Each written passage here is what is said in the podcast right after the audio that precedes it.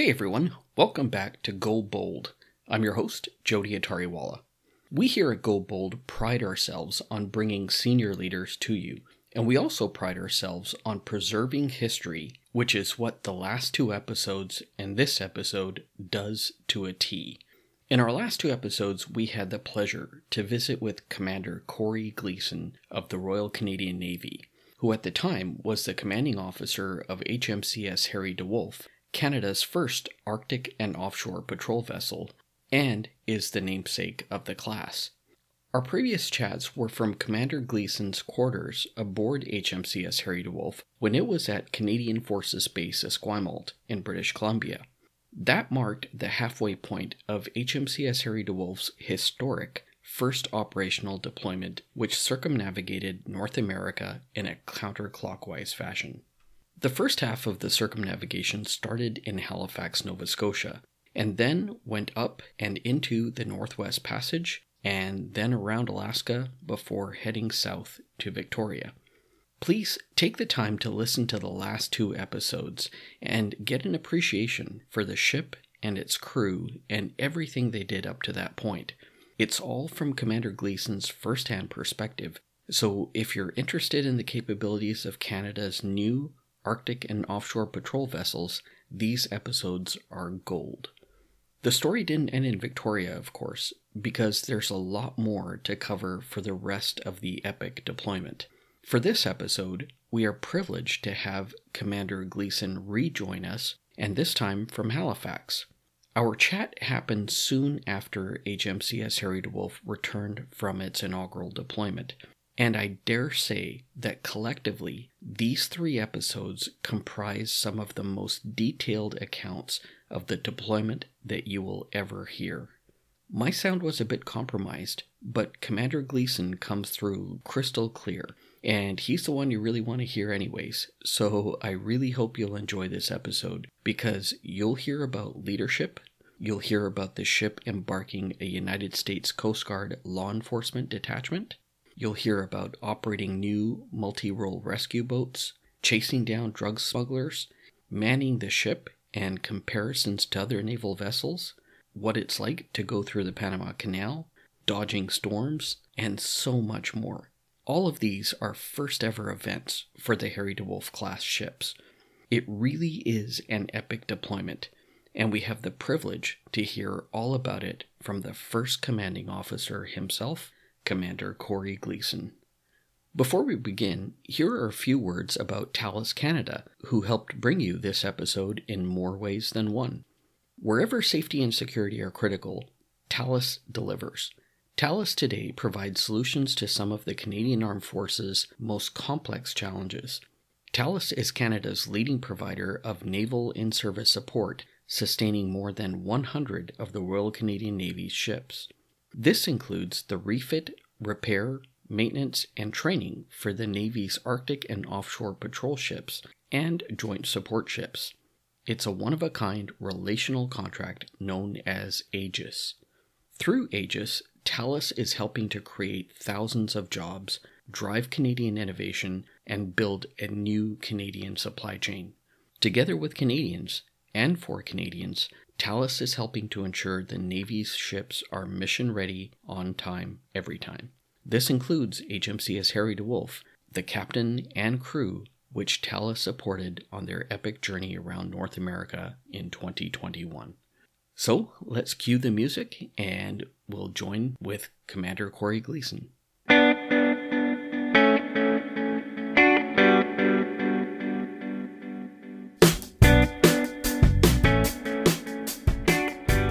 Hey, everybody. Welcome to Go Bold. I'm happy to have Commander Corey Gleason joining us again today uh, from Halifax.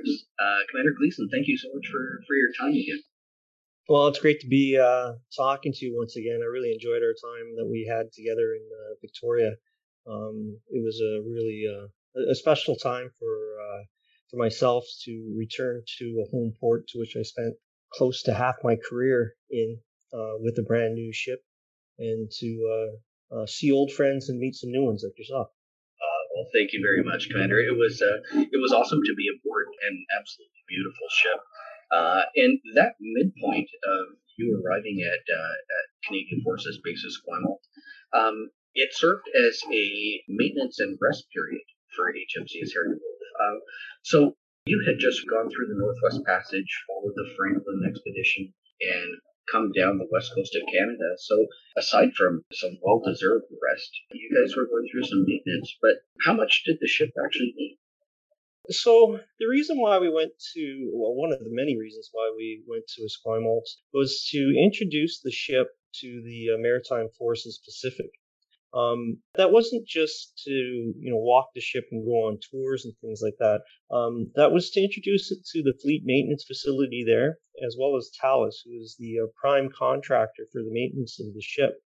And while we were there, Thales and uh, FMF Cape Breton had the opportunity to come on board the ship, tour the ship, uh, get introduced to all the different systems on board the ship, and to really establish a relationship between themselves, between Thales and FMF, and kind of figure out how they're going to work together. Because that's really unique that we have um, uh, a contracted company working alongside our own fleet maintenance facilities.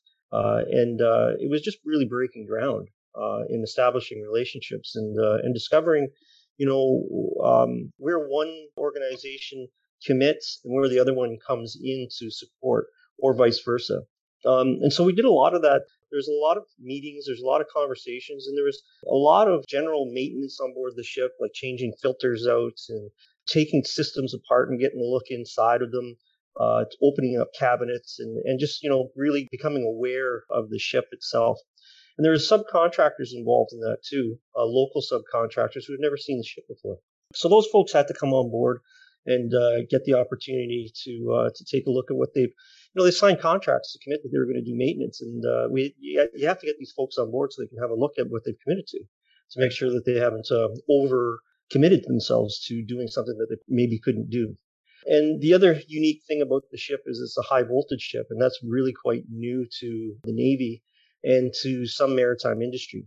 Um, and high voltage is a uh, is something that just it's nothing to be afraid of, but it's just something that needs to be managed a little bit differently, particularly when you're operating on the systems. Um, high voltage is um, is something that you can turn off a system, but power will be resident in that system, or what we call a decay period, where the systems will uh, actually discharge the, the electricity over over a period of time. And that can take up to 15 minutes. So that, that kind of stuff is something really quite uh, quite new that uh, we, we need to sit down with our folks, provide some training to them, uh, and then to allow them to uh, to observe how we actually tag out the systems and uh, you know and observe the decay period.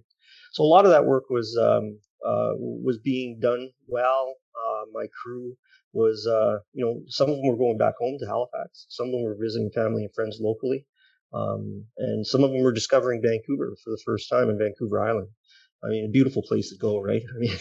Uh, yeah. uh, and and the, these were East Coast sailors that uh, wouldn't generally have that privilege to come out to the West Coast uh, anytime in their career if it weren't for this opportunity.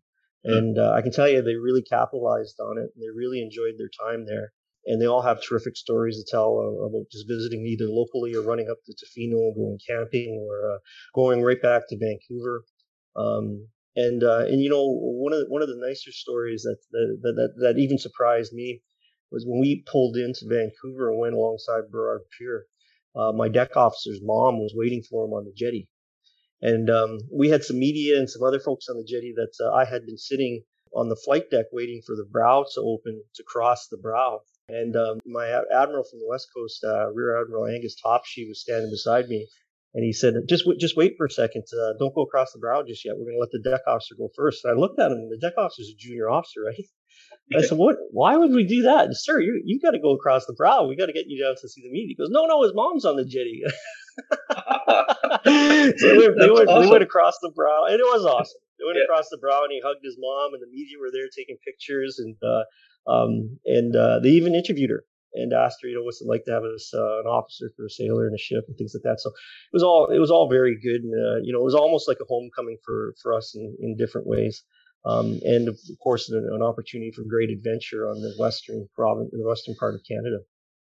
Yeah. Absolutely, I think that so Sweden and you know from a personal perspective, it was wonderful to see the ship pull into port in Victoria, and the neat thing about it was compared to other Navy ships, uh, what I observed as you guys were pulling in was how maneuverable the ship was.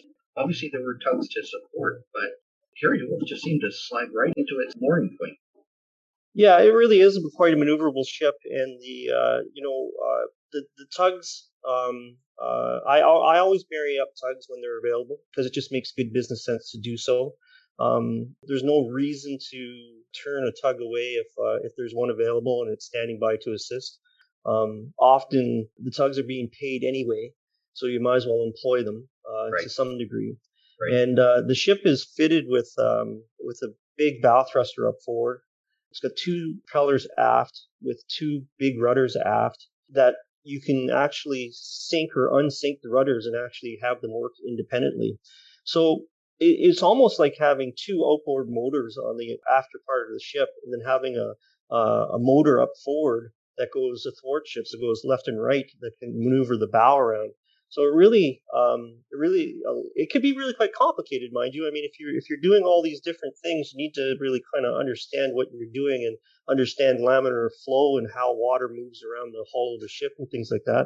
And of course, you have wind and current and these other things that um, that I personally like to use to assist me to bring the ship alongside. I'd rather use the environments to kind of you know assist me to to uh, to set myself either onto the jetty or to cushion myself from a from from a fast approach onto the jetty. You know, go a little bit faster, but use the wind to kind of help me slow it down a little bit. Mm-hmm. But um, and the ship is really lends itself to that kind of thing because you, as you noticed, it was really quite a tall ship. So it has a great what we refer to as a sail um, on it, and it has a sail effect from the winds and things like that, and it can be really quite significant. And even in the slightest bit of winds, if you uh, if you're not cognizant, because you don't know what you're doing. Right. Right. Uh, very interesting. And so being in Victoria and having this rest and maintenance period, um, you know, you had just gone through the Northwest Passage, you had gone through ice. Um, how did the ship fare, and did you actually, in fact, require much maintenance before setting off? Because as you departed Esquimalt, your next stop was San Diego. Um, did that require any type of adjustment to the ship? Because you're still in the Pacific, but you're heading south and, and going into waters with different temperatures. Yeah, really, it's um. I mean, so this is a really unique Canadian design. Uh, our our allies and uh, and other countries around the world are using um, offshore patrol vessels as uh, vessels in their navies and coast guards um, uh, as a scalable force. Um, they have major combatants, then they have offshore patrol vessels, they have auxiliary vessels that are tankers and oilers and things like that, and they have submarines and, and really kind of generate a, a scalable force. I mean, Canada's domestic waterways are really quite unique and challenging. Um, you have the East Coast that uh, can be comparable to most countries, and you have the West Coast again that can be comparable to most countries um, south of 60. But then we've got all that stuff north of 60 that changes everything. And Canada's Navy, uh, right up until this class of ship was introduced, really couldn't operate up north for any significant amount of time.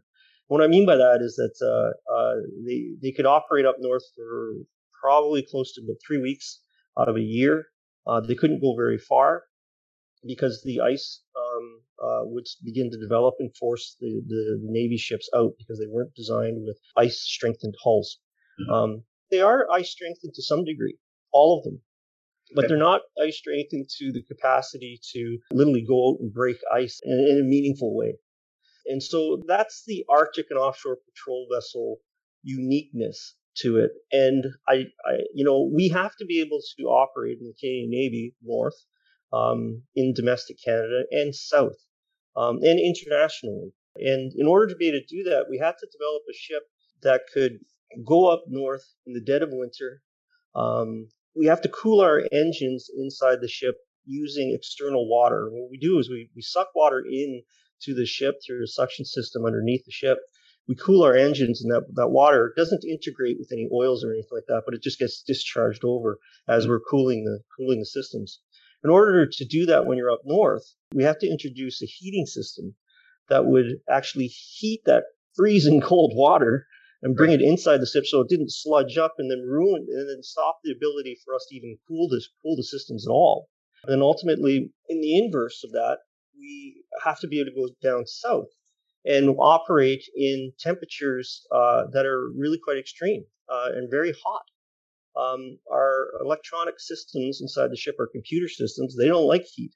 Right. Um, yeah. they, they will not function in, in those uh, in those environments very well. Um, heat and humidity are a real danger to uh, to any ship uh, or any electronic devices. Uh, so we have to be able to cool this ship as well in in a way that um, that that you know prevents these systems from either slowing down or stopping and not working altogether. So while we were in Esquimalt, we uh, spent a lot of time tuning the ship for warm weather. And what that meant was um, our focus moved away from the winterization equipment that we have on board the ship. We started turning those systems off and we started adjusting the heating and uh, ventilation system, the HVAC system inside the ship, so it would cool the ship pretty dramatically.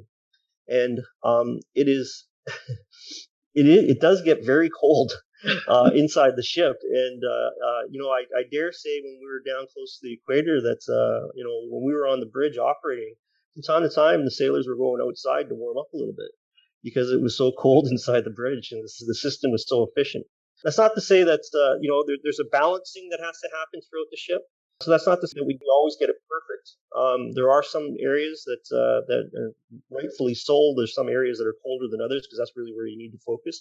But there's some areas in the ship that we haven't really mastered quite yet. There's only there's only a few of them. I can only think of one at the top of my mind right now, and it's it's close to a passageway. So the way we addressed that was we only allowed sailors to enter and leave the ship uh, through uh, specific doors um, to to prevent uh, a lot of heat from coming into the ship and and uh, and heating up the ship and fighting against our efforts to keep the ship cool. Um, and uh, and so the, the, the ship that that's really you know the the the uniqueness of this is you have you have a Canadian ship that can operate anywhere in Canada's domestic waters anytime the Canadian government wants it to, but then you also have a Canadian ship that can deploy anywhere in the world that the Canadian government wants it to as well. And I dare say that our Canadian taxpayers would not be too thrilled to find out that they bought a ship, uh, built it um, to go up north, and it couldn't go south. and we tied right. it up, tied it up eight months out of every year because it's uh, there's just you know there, there's there's no we, we can't do anything else with it. Right. Um, right. So um, you know for your listeners, uh, I would just submit that uh, the Canadian taxpayers really got their bang for their buck on this thing. Um, uh, they they really did, and I'm really proud of the ship and the crew and how they were able to uh, to master those different domains and those environments because they're you know dramatically different. Um, and, uh, and, and you know, not in my case, I certainly wasn't doing it for the first time, but uh, for a lot of the people on board the ship, and I would submit, you know, all of them except for me, we're doing it for the first time. Um, right. And to uh, and you know under under under some direction, under some leadership, we're able to uh, um, to really execute um, both uh, aspects of this mission um, in an exceptional way. And uh, the stories and the feedback and the, uh, the, the media interest and coverage that we got throughout uh, the whole of the passage just really speaks for itself. But you know, we worked really, really, really hard to be in a position to execute it in the way that we did. Um, and uh, uh I, you know, we, we got we got back to uh, Kent or back alongside in Halifax on the 16th uh, of December. My crew went on leave, and and they earned it. They really did. That's for sure. Like I followed with keenness your whole deployment, and uh, yeah, you guys knocked it out of the park. Yeah, I think we really captured the imaginations of Canadians. Uh, uh, and you know, the uh, you know, I, I, know you want to talk about our drug interdiction operations and the work that we did further south, but um, the, the, Arctic, I really got the impression uh, throughout you know my years of, of studying and, and research and, and preparing myself for operating up north. I really get the impression that Canadians really care about the Arctic that it's really something that they're passionate about.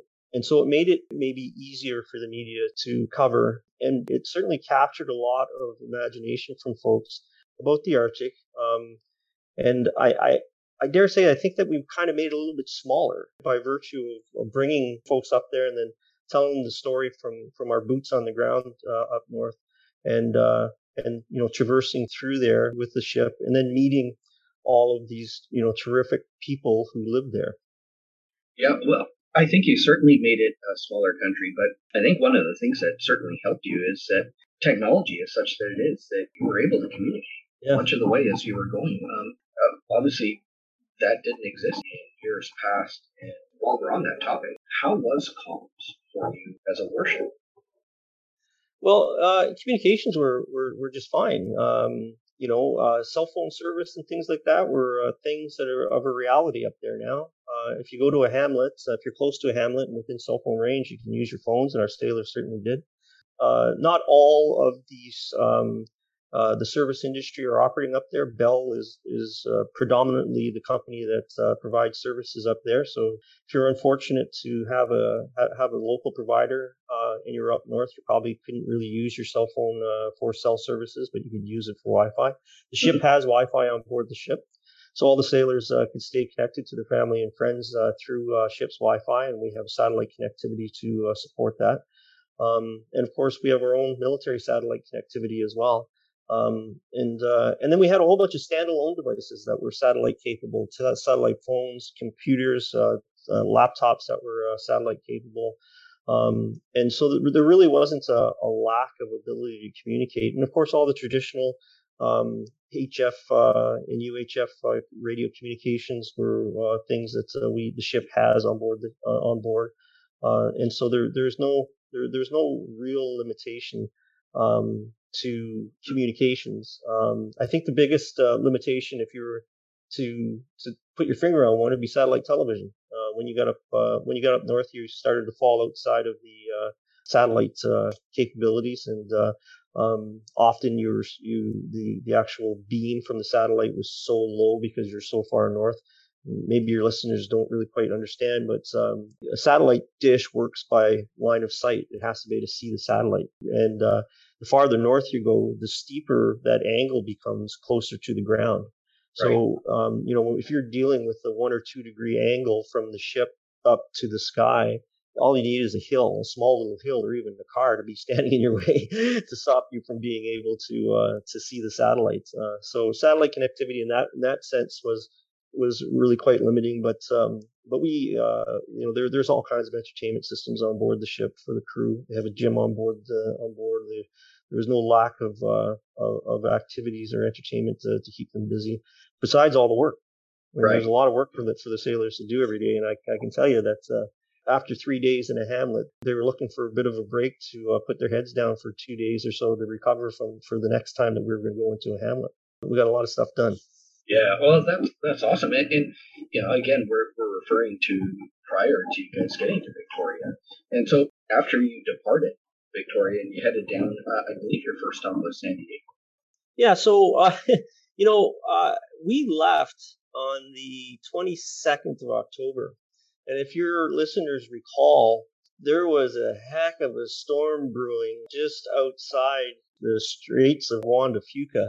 Yeah. And um, uh, you know, there there was a bit of fanfare on our departure where you know the admiral was there and there was bands and um, there, it was quite celebratory because uh, we had such an amazing visit there yeah. and such a, a, tremendous impact on folks there, not just uh, not just sailors, but uh, you know the local public uh, got the opportunity to come and see the ship, and both in Vancouver and Victoria. Um, and then while we were alongside in Victoria during the work period, um, we would run you know five or six tours a day of large groups of people coming through the ship to uh, to discover you know the new and exciting things that the, the Navy's getting itself into. Um, and so as we were leaving, we wanted the opportunity to do some work with HMCS Vancouver and a good friend of mine who's the captain there, Kevin Whiteside. Um, uh, wanted, I wanted to get a picture with with uh, with, with them in the ship, and then uh, um, uh, the New Zealand ship Te Mana was being refitted in Canada. And so she was at sea with us. And so we wanted to do a bit of a passex with them and get, you know, really capture this historical moment of, uh, you know, um, uh, t- two ships from either coast, brand new ship and, uh, and uh, a ship from New Zealand operating off the uh, Victoria waterfront um, in company um, and really kind of capture that moment. but at the same time, my meteorologist on board was really getting concerned about that low pressure system that was building. Yeah. And um, we had been looking at it a couple of days in advance. And I, I had a weather avoidance plan uh, that called for some, you know, pretty fast speeds uh, of a lot of full power movements, trying to get south of it and stay stay away from it because you know the low pressure system becomes is a, is a small small system that grows and grows and grows and expands, and it was um, it was it was described to uh, us as the deepest low ever. so it was it was a it was a it was a terrible day to leave. I I can attest to that because I was I was on the coast watching you guys, and I'm like, oh, this is a you know what a shame that the, that the weather took such a turn. Yeah, well, so so there is that there is that low, um, and uh, uh, so we got the pictures in that we needed to get in. Uh, we had some aircraft that were supposed to come out to support us to get the pictures taken. Um, they they couldn't get out for uh, one reason or another. Uh, so we ended up using our own unmanned aerial vehicle that we have. It's a fixed wing aircraft that uh, we just launched from the bridge wing, and we put that thing up in the air and uh, got got a bunch of pictures taken. And then we turned tail and and just uh, did best what we refer to as best on four. I have four motor diesel generators um, that I can operate the ship on one. Um, okay. And if I'm only operating on one motor diesel generator, I can go from Halifax to Victoria on one tank of gas through the Northwest Passage. So it's a very capable vessel. But if I've got all four MDGs running, I'm burning four times that much gas. Right. Um, right. So we put the pedal to the metal. Uh, you know, ran out there. Uh, as soon as I uh, was able to turn left and get get to keep that uh, that storm on my quarter, I did. Um, it didn't come without a cost. Uh, you know, there throughout a couple of days, you're you're running you're running at high speed in bad weather. That's uh, that, that's that's not that's the, the, crew takes it. I mean, it's not a comfortable place to be, right? right? But it was necessary because it could have been even worse. And I had some what we refer to as force generation, but I had some training work that uh, that that I had to do in preparation for the next mission. And I had some sea trainers on board that were going to assist me to do that. Um, and one one of the you know, the, the most important things I needed to do is qualify my demolitions team.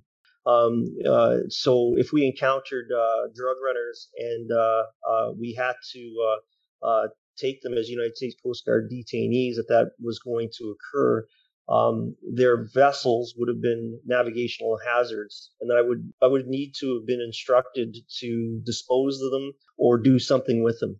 And so I needed I needed some capabilities that I didn't that I did I didn't necessarily completely possess at the point. I had all the practical training, I had all the academic training, but I just needed that last check in the box. It was like the test or the exam, if you will, where we have a, a, a certified instructor watches our team uh, go through the whole process of uh, dealing with the the environments and understanding the burn rate for the fuses and things like that, and then placing charges onto a uh, target of some sort, and then literally blowing it up.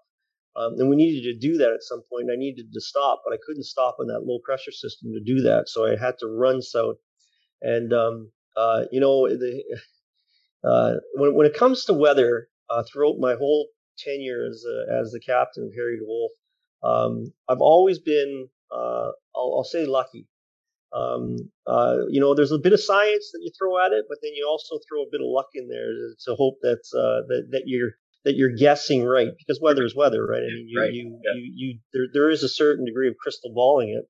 Mm-hmm. Um, and uh, I, have always been lucky to find myself in between two lows, uh, and not comfortable, but you know, in it better better off than being in the low. Right. Uh, and in exactly. this in this case, in this case, as I was running from it, I kept it to my quarter, and as soon as I got southbound to uh, Santa Barbara Strait, uh, just north of uh, San Diego, I took a quick left and took cover, and that low pressure system just blew right past me.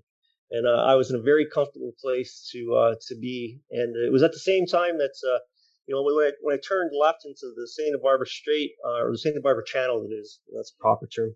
Um, President Biden had just given the thumbs up for all of these shipping uh, uh, contain, containerized ships to deliver their product uh, to United States because of the COVID crisis. And so as I turned left into the channel, uh, we found ourselves in amongst some hundred or 200 uh, vessels, uh, all at anchor, waiting for their turn to get into uh, to discharge their cargo and then carry on and get on, get on with the business of the world, uh, moving uh, moving things around. And um, yeah, it was just we we just got really really really quite I wouldn't say lucky because that's not true. There was there's always a plan and there's always a bit of science that we threw threw at it, and and the plan worked. I'll say that. Um. And so we got we so we got our training in, which was good. Um, we, we lost some opportunity, but we made it up at, when we got closer to San Diego. What was it like pulling into San Diego? Because that's you know a major U.S. naval base. And tell me where exactly did you guys pick up the U.S. Coast Guard law enforcement detachment? Was that yeah. in San Diego? That was in San Diego. So um, going into San Diego for me, um, as a captain of you know the first Arctic offshore patrol vessel, uh, every time it's a big deal, right? You're rolling right. into some place for the first time. And right. San Diego is a pretty special place for me because I've been there so many times on other warships throughout my career. And, uh, and it's a great, great port visit for the sailors. Um, it is a real sailors town where there's lots of things to do, great restaurants, uh, great sights. The San Diego Zoo is just such an amazing place to visit. Um, and, uh, uh, and my sailors capitalized on, on all of that stuff. Uh, and of course, we had the consul general uh, come and visit with some of his staff um, on board the ship, um, made some presentations.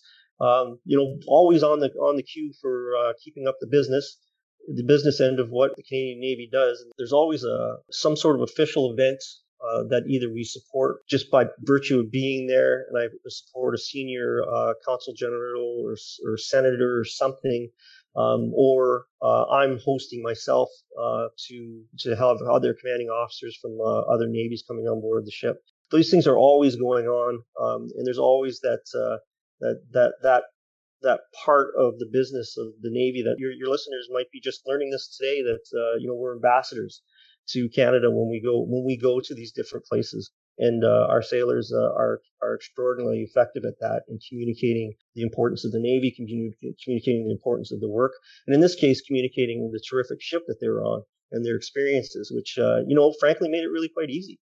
yeah, right. I mean, it was it was a really easy thing to talk about, and there was a lot of people that were really quite interested. Like I said, when we got into um, uh, Victoria, there was a long list of people that wanted to get on board the ship, and San Diego was no different. The sailors were really intrigued fascinated by um, this new concept, this new ship. Um, they all wanted to get on board for tours, um, and they did. We did everything we could to uh, support them and walk them about in small groups because of COVID, mind you. But uh, we did everything we could to um, to really kind of show off the ship. Uh, but of course, the other part of that was introducing the United States Coast Guard LEDET to the ship. It, it, it would have been the first time that the LEDET would have seen it. And uh, you know, so we brought them on board the ship on the first day, and we were alongside for four days. Uh, and so the first day they came on board, and then, then there was a lot of coming back and forth with some of their kit and their munitions and their weapons and things like that. Um, and a lot of briefs uh, talking about the capabilities of the ship first.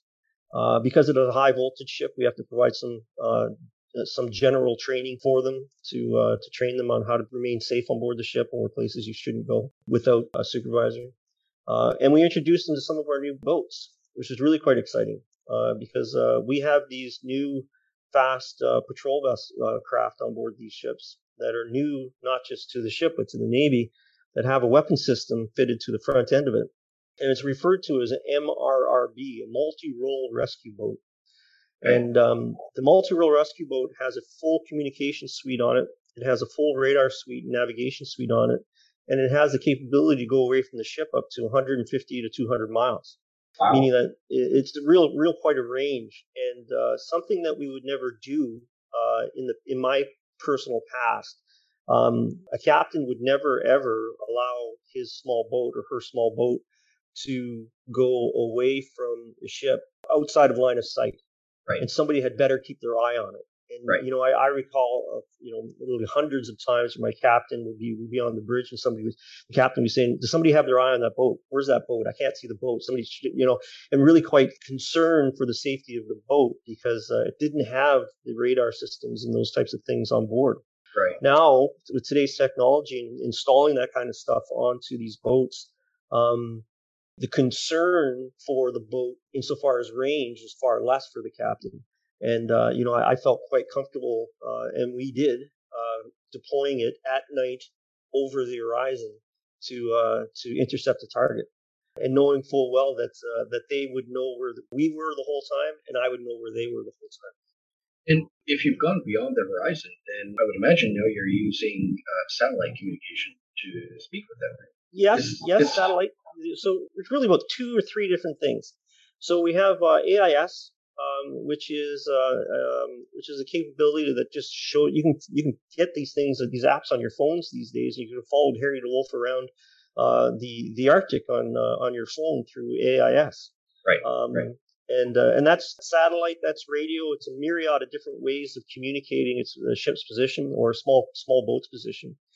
Um, uh, the the boat operators themselves used VHF radio, handheld VHF uh, radios. Uh, they were equipped with satellite uh, telephones if they needed it, um, but the LEDET uh, operators had satellite packs on them. So the, uh, the the United States Coast Guard operators had earpieces um, and communications packs that supported satellite communications, and they're really quite good. Um, and they talked to their lead on board the ship from the bridge with me standing beside them so they could provide updates. And there's always, you know, the constant communications. And while that, you know, those conversations are taking place between the boat and the bridge, we have people closed up in my multi-purpose operation space that are actually communicating ashore, giving a, a headquarters a play-by-play on what's going on uh, on the ground and telling them, you know, this is this is what stage we're at with the targets. Uh, this is whether we found contraband or we haven't found contraband. Um, and uh, and you know, there's some other decision points that, that had to be made at different points, and some of them weren't mine to make, and some of them were mine to make. And uh, by notwithstanding that, I always communicated my intent uh, to to the leadership back home. Yeah, that's super cool. So this law enforcement detachment that that came aboard, uh, how many people did that consist of, and what feedback did you get from them?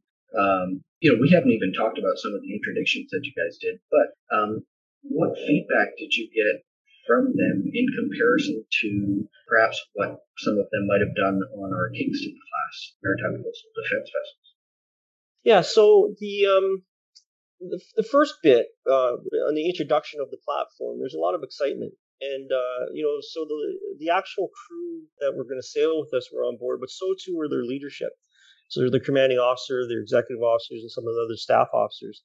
And um, they were really quite excited about getting the opportunity to work from a platform like this because it's, it's really, I mean, it, it really lends itself to this kind of work the capabilities of the ship are, are really kind of lends itself to this kind of work and a whole bunch of other things, support the science. And, uh, there, you know, we, have talked a lot about the, the, other capabilities of the ship. And this is just one unique small S constabulary work that we do. But it's not throwing everything, including the kitchen sink, at the problem, right? What I mean by that is we're not taking a big major combatant and putting, uh, you know, six to 10 LEDET staff on board the ship to chase drug runners around. We're keeping the major combatant for what it's purposely designed to do, right? right. To go right. and do major, major warfare related activities or to be in a position to at least uh, prevent those activities from occurring. Um, right. And and then you've got a uh, something in the middle, which is a, an AOPV, an Arctic Offshore Patrol vessel, that can go and do this small S constabulary work that's still incredibly important to uh, to Canada and to our allies. But uh, we're not throwing everything that we've got at the problem. We're, we're putting the right thing on on the problem. We didn't have that in the past, right? We didn't have that kind of capability, so we were sending frigates down to do that kind of work uh, because we have a commitment to support our allies. And right. in, in doing so, we, we've got to work with what we've got and um, uh, and so we, we were sending it. As a matter of fact, I did my first Operation Caribbe on the West Coast on board HMCS Ottawa as the executive officer. And so that was a major combatant chasing drug runners around. Right. Um, that's a yeah. missile carrier, right? Yeah, it, yeah, doesn't make sense. It shouldn't be logical to, to, to everybody that you would do. It's like driving tanks down the city street and chasing uh, chasing a bank robber. Right. I mean, you, you wouldn't do that. Right. Um, and so, so having an AOPV and having an Arctic Offshore Patrol vessel or the class at your fingertips and at your disposal will be really throwing that, uh, throwing those those ships at that kind of work. Hey, folks! Here is a message about our sponsor, Cubic Defense. The episode you're hearing about today speaks about developing high end capabilities.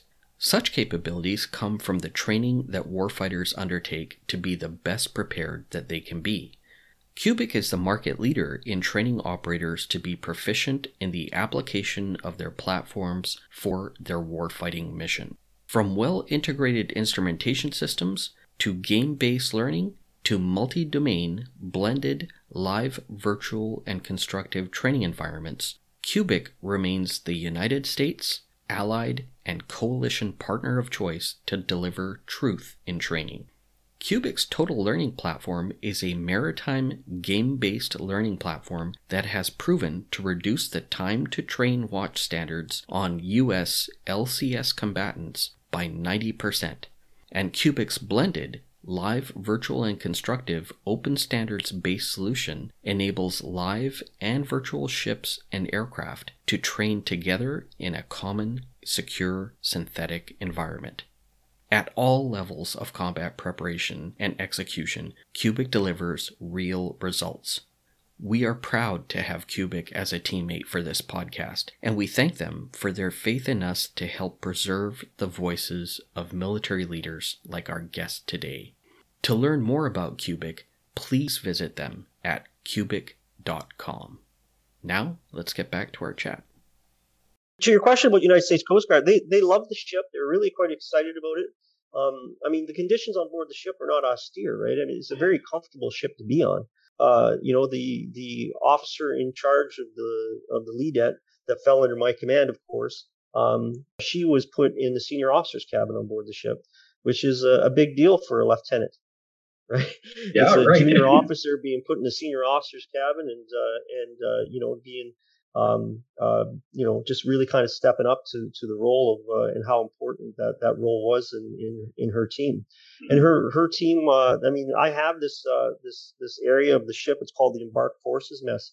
That's specifically designed to support embarked forces. Um, everything is co-located. Their their their magazines, their their weapon storage areas, where they put all their extra gear. It's all co-located in one place for them and when, when they get to a point that they're going to deploy, we have a, a briefing room that's right on the same level in the same vicinity as the boat decks. So you can envision um, six or to eight people armed sitting in a theater type construct, having um, a video display or some sort of media display in front of them, having a leader telling them what the threat is, what the mission is, well, you know, what what do we expect to encounter, and briefing them in and then ultimately deploying from that space, taking five steps away from that space and jumping in the boats and deploying and going. And um, what really made that whole kind of thing really quite unique is that we we develop these standing operating procedures when we're conducting uh, drug interdiction operations or anything uh, or any type of activity we're going to do. We we kind of ski the slope before we actually jump in the set of skis and go down the hill. So mentally, we go through this process. How are we going to do this? Right. Um, and so, and then we practice it a couple of times before we actually go and do it. And so we develop these phases of these uh, of, of you know of an action. So phase one, we're going to do this. Phase two, we're going to do this. Phase three, we're going to do this. Um, and uh, because of how the ship is designed, I can uh, you know in in other ships I've seen us go from phase one to phase three, and it takes us some time to get there. It's a bit clunky and awkward because we're not really quite designed to do that. But on an AOPV, it's specifically designed to do that. So I was jumping from phase one to phase three. Uh, I was, you know, we, we were briefing and people were in the boats less than five minutes and deploying over the horizon. That's yeah. awesome. Um, and it was really awesome to, to, to be able to do that and to, uh, and we, we've really found a bunch of efficiencies in our planning as well to, to realize that we cut some more things out, out of our steps to uh, get ourselves to a point that we were really slick out at sea. That uh, you know, we got a target, we, we were pretty confident what the target's doing, um, and we're going to intercept. And uh, um, and we would provide the, the briefing, get everybody get everybody read in, and then they they, they would shoot off and go. And uh, you know, within a, within a few minutes, um, they be they be either just talking to some some nice fishermen who are just doing some fishing, and uh, or they're they're intercepting some drug smugglers. Yeah, well, and so now this law enforcement detachment, they would get on board the fast boats that you mentioned that you're carrying on board HMCS yeah. DeWolf. Yeah, they're and, our own boats, right? I think you're getting at so what's the construct of the team? What does that look like?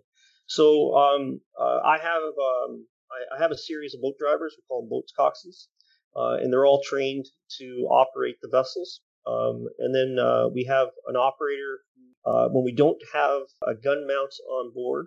Um, we just refer to that person as a bowsman. When we do have a gun mount on board, we refer to him as a gunner. So we'll deploy two boats at the same time, uh, two of our sailors from our ship, and three LEDETs from our ship. So a group of five on each boat, and those people change out based on fatigue and based on uh, you know the operation and things like that. But uh, we would we would run those people through, um, and and of course training. Uh, the C6 rifle mount is quite a unique weapon to the Navy. So I think we trained about 12 people on the weapon. So we didn't we, we only had a few people to choose from to put on the boat. So if they were standing watches, we couldn't uh, rely on them to uh, to go into a boat, um, and we had to manage their work rest cycle to make sure that uh, we got the right person in the boat that could be on the boat for a while. Because sometimes the operation took, um, you know, anywhere up to five to six hours uh, in a small boat. That's that's pretty exhausting for anybody. Yeah, yeah, it would be. Um, there were some complexities of getting the gun on those boats because, to my knowledge, this is the first time that, that the Canadian Navy has done that. Yeah, yeah, it was. It's the first time the Canadian Navy's. Uh, I mean, we've always had people with weapons inside a boat, right? Right. So right. whether we had a small handheld weapon or a rifle, uh, we th- those things are, are pretty common to the Canadian Navy. But what's really quite unique is having a, a, a weapon that's mounted on the boat. That's not just one that you would hold up against your chest and shoot. I mean, it's um, it's a machine gun, right? Mm-hmm. It's uh, right. you know, you think about Arnold Schwarzenegger coming up with his rifles, and you, you would never see that kind of thing happen, right? It's impossible to do. But uh, right, right. Um, I mean, we're talking about major weapons, uh, major small arms on on, a boat, yeah. and so. With that comes doctrine and understanding of how to use the weapon, um, and an understanding of when you can actually employ the weapon, uh, mm-hmm. and when you're going to crew the weapon. Because I mean, the, the boats can run up to almost 40 knots. That's really, really fast on the water. If you're running 40 knots in open ocean, you are really, really running fast. In open ocean, that means that you need to be sitting down and holding on to something. Right. Uh, you can't be standing up forward, uh, holding on to that weapon, thinking that uh, you're going to deploy it. Because first of all, you'll probably get thrown right out of the boat. Yeah. Um, but if you do try to deploy the weapon, what I mean by deploying the weapon is shoot the weapon. You have no chance for accuracy whatsoever. Right. Uh, and a captain would not appreciate a sailor shooting a weapon without any confidence and accuracy.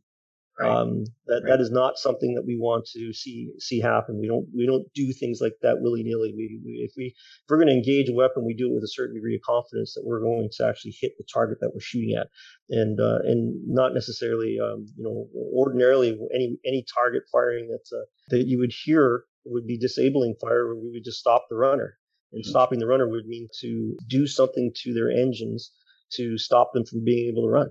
And that would mean either shoot out the, shoot them out or get close enough that you could reach in to the boat and maybe pull out a, um, a fuel hose out of the out of the motor or something like that.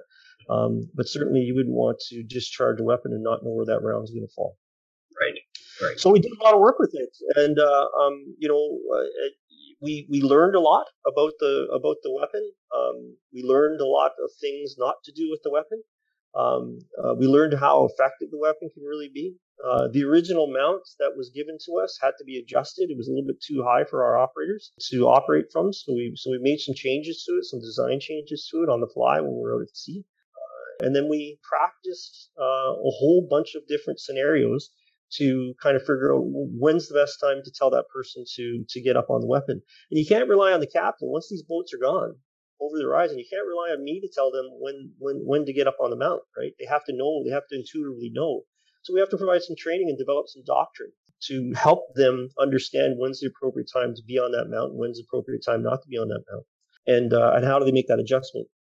Right. So if uh, the we had a small boat that was uh, the, the two small boats coming up on um, conducting an approach off, we refer to it as um, approaching onto uh, a vessel if the vessel wasn't in, in, in, you know, in chase or something like that, or just, just, you know, just stopped, our team would proceed at a slower pace onto the vessel, not to alarm them. Our personnel would be uh, on the weapons up forward, and our other the, lead crew would be um, standing by, showing their ability, uh, but not coming up on aim on people, but just showing that they have weapons and things like that. Um, and then conduct their interrogation and look, you know, talk to them about what, what country you're from, what flag you're flying, and uh, these types of things that you do at sea. Right on. And is it a function of the size of those fast boats that perhaps precludes a gyro stabilized weapon? Like, is that in the realm of the possible? I think it is. Uh, I it seems pretty expensive thing to do for what we're going to use it for.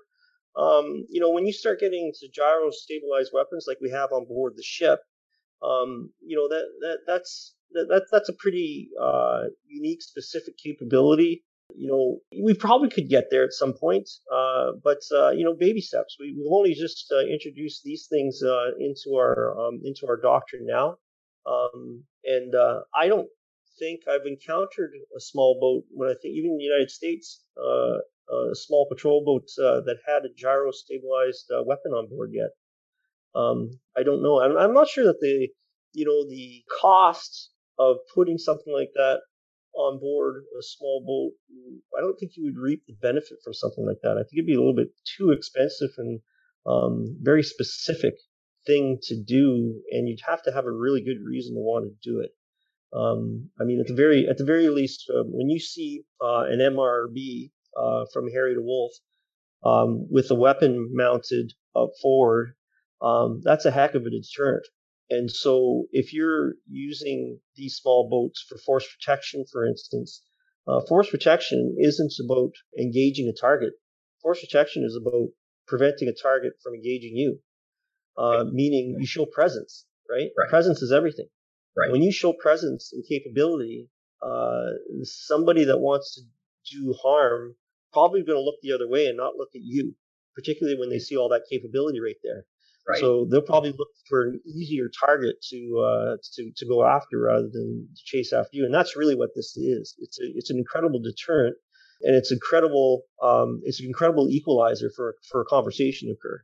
Um, if you're a drug smuggler and you see a small boat coming up and you see a couple very professional looking sailors that are dressed fully equipped and you have a weapon up forward, they're probably going to heave to and just put their hands up. I mean, at the end of the day, where are they going to run? They're in the middle of the desert, surrounded by water that they can't drink. Right. Exactly. Exactly. Where are you gonna go? Where are you gonna go? Yeah. Exactly. Exactly. Well, it, it, so speaking of, um, HMCS Harry DeWolf conducted two major drug seizures during this off-creed portion of your deployment. Uh, tell me about those, because that must have been pretty exciting.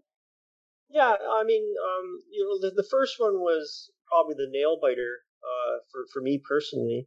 Uh, because there's a whole series of different things that were occurring all at the same time that um, uh, you know uh, the fog of war as it were was uh, really presented there. We've got a whole bunch of intelligence to tell us that there was a target that was in a specific area.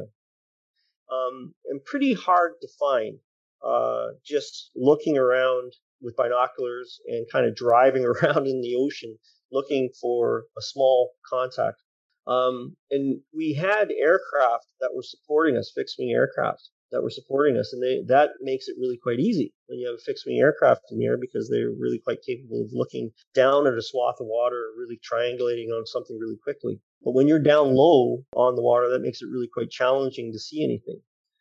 There was a low pressure system in the area, and uh, it was another one, and it was uh, rearing its ugly head um, into hurricane force winds and even got a name, which made it even more complicated for me Terry. And uh, Terry was really quite uh, um, menacing. And so now I've got to put small boats in the water, intercept a target that is going to be quite challenging for me to do with Terry. And because of the low pressure system, the aircraft can't fly now. So they got me to a place where I was somewhere around, let's say, about 100 miles, square miles of where this contact is supposed to be. But then I still got to figure out where it is in that in that huge body of water. Right. And um, you know, I've got some pretty good radars. I've got uh, a Sigma Six ice radar, which is a fascinating radar that you know developed some terrific technology that I used up north to uh, find uh, small pieces of ice and to avoid them if I needed to. And so I was using that to assist us in determining where this target was. Cool. And um, we encountered a vessel, uh, and we deployed our team onto the vessel. And for the life of me, uh, I don't know what it was doing out there, but uh, anyway, they declared SOLAS, safety of life at sea. Okay. So now I'm on a rescue mission, but I still haven't found my drug runners. Right. And I've got these boats in the water. So they requested assistance. Uh, so what what it meant was they had to abandon their boat, and it was just an open, big fishing boat, open boat, that was just loaded full of fuel. But they didn't have any navigation equipment, um, and they were really concerned about that storm, and they thought they were going to die. So we were like, okay, so now we've got uh, rescuees on board the ship. Uh, right. So we have to bring these people on board. So concurrent to a rescue mission now, uh, which is really my job as is it's outside the realm of Harry of the LEDET team. It's right. it's on it's in my my backyard. Um, uh, I'm focused on that, but I'm also focused on where are these drug runners? We right. still have to find these people, right? Right. And so, uh, you know, f- well, four hours after getting these folks on board, continuing along with our search for the uh, for the drug runners, um, we had our fixed wing UAV up in the air, um, the uh, unmanned aerial vehicle that we talked about earlier that we're using that we're using for some trying to get that thing to determine where the vicinity of the of the vessels were. But that that vessel was found by my UAV, and I had to recover that thing because of the poor weather. So I've got the UAV floating in the water. I've got rescuees that need to be recovered from a boat. I've got Terry charging at me, and I still have those drug runners out there someplace. They're probably going to lose their lives too. So I'm really concerned about that too.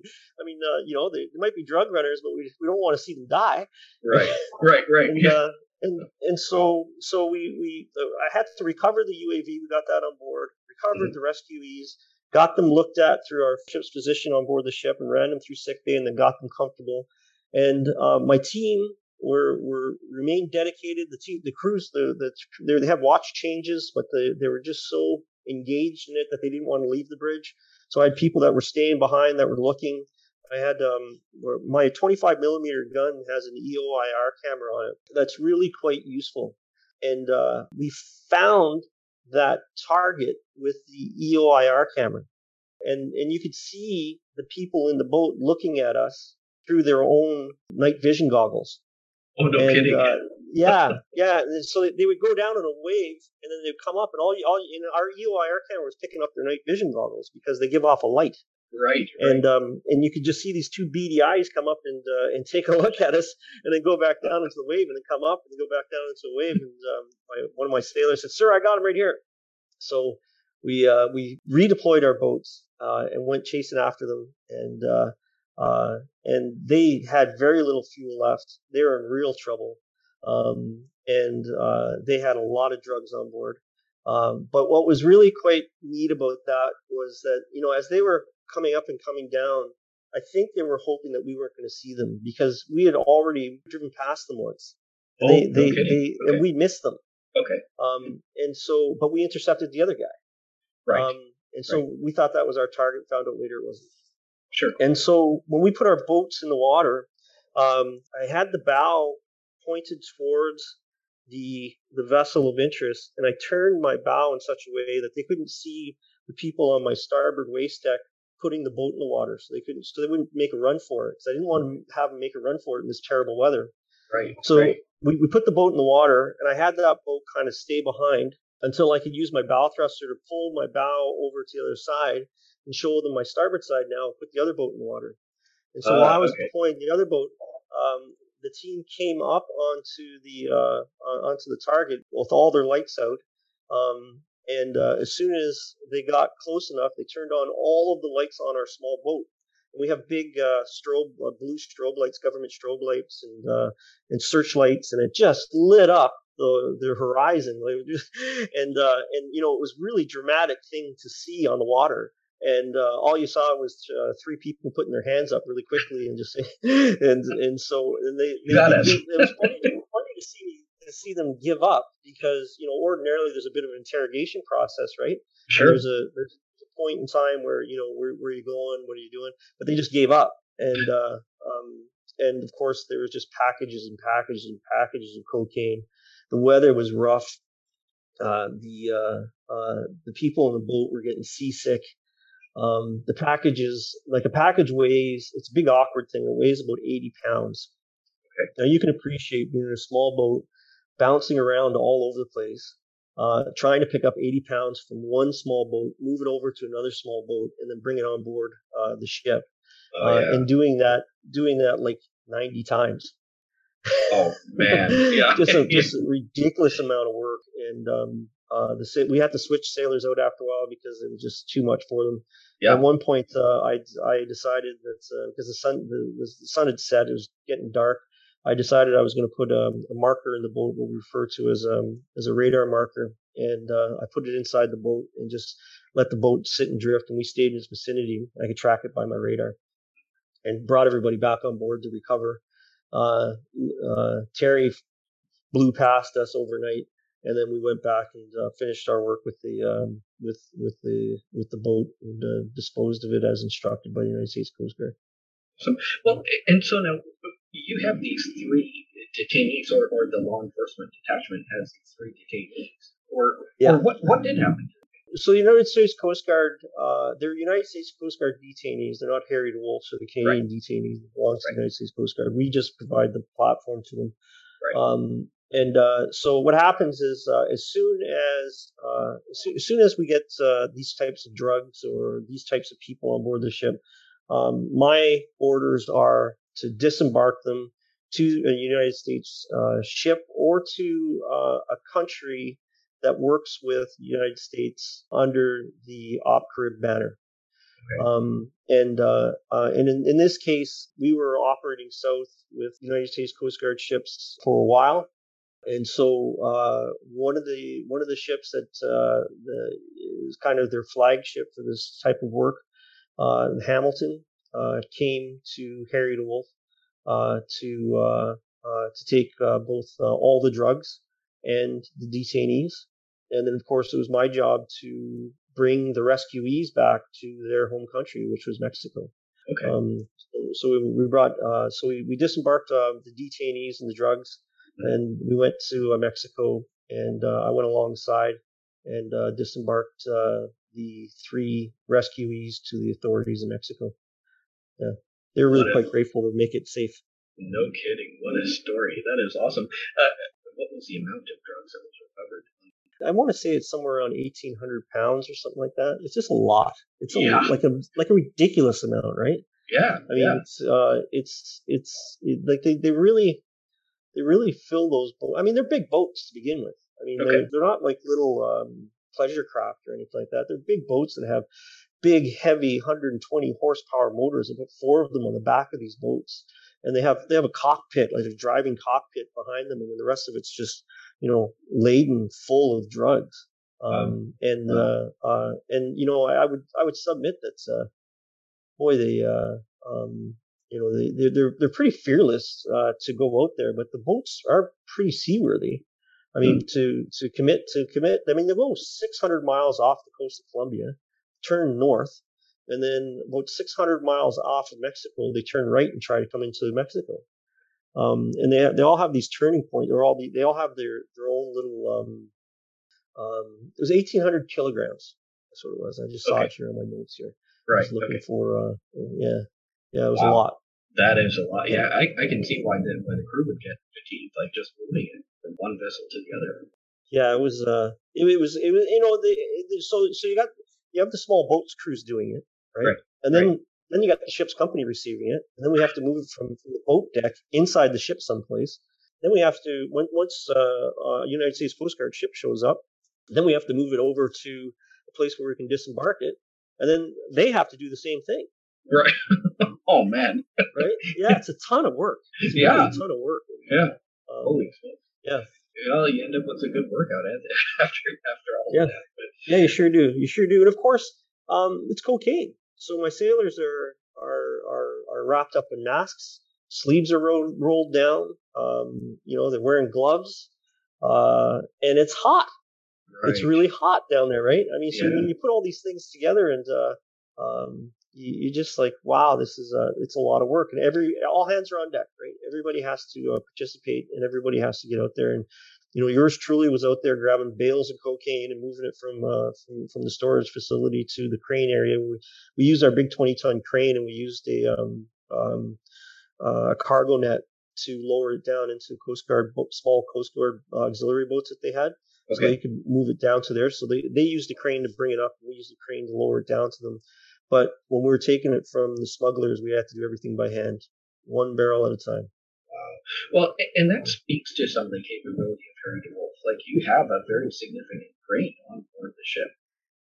A couple of them, yeah. Couple, so that's right. uh, that big twenty ton crane in the uh, on the quarterdeck. Uh, boy, we, we really got our money's worth out of that thing this trip, uh, both north and south, and while we are alongside the Esquimalt, uh, and in Jamaica, we used it uh, to. Uh, so we um, we we didn't deploy empty handed. We deployed with humanitarian disaster relief sea containers as well. So we had two sea containers that were just full of you know, blankets, tents, um, reverse osmosis um, devices, uh, generators, anything that you could possibly need for a, a, stricken area by earthquake or flooding or something like that that we could um, use to try to stabilize an area for a short period of time until the cavalry could arrive. Mm-hmm. And uh, and so we had two of those sea containers on board, and we also had to pick up another one from Jamaica. There was one that was staged down there um, and so it was it was shipped out from uh, well, city it was in Jamaica. It doesn't matter. Uh, we were in Montego Bay. It got moved over to us uh, Montego Bay, and we used the 20 ton crane to bring that one on board as well.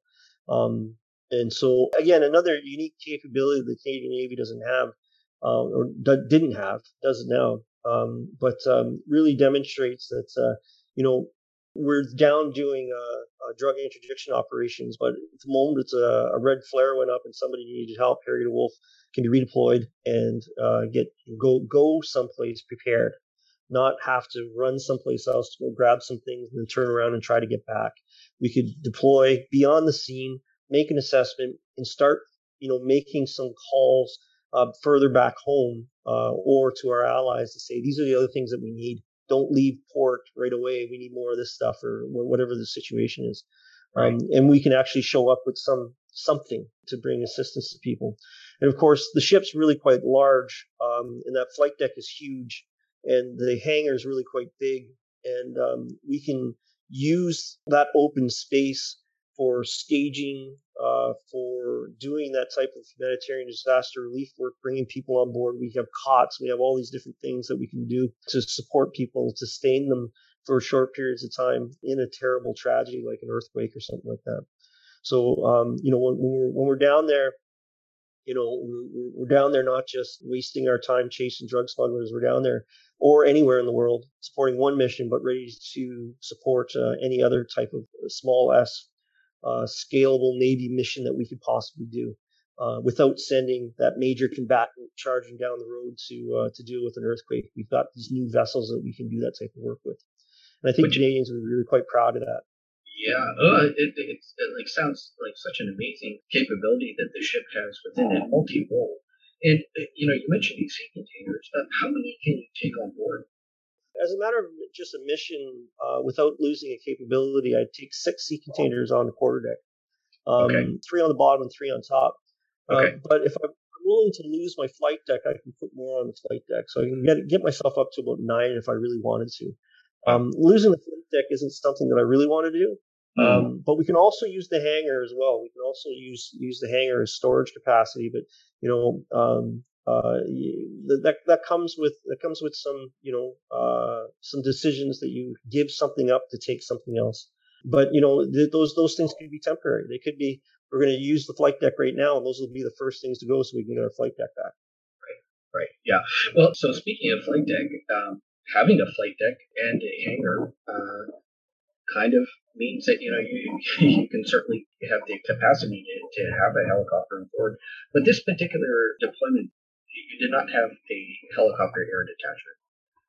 No, not an air detachment, but we did have the capability to bring a helicopter on board at any time, and I considered it a couple of times. Um, was particularly with the um, with the rescuees.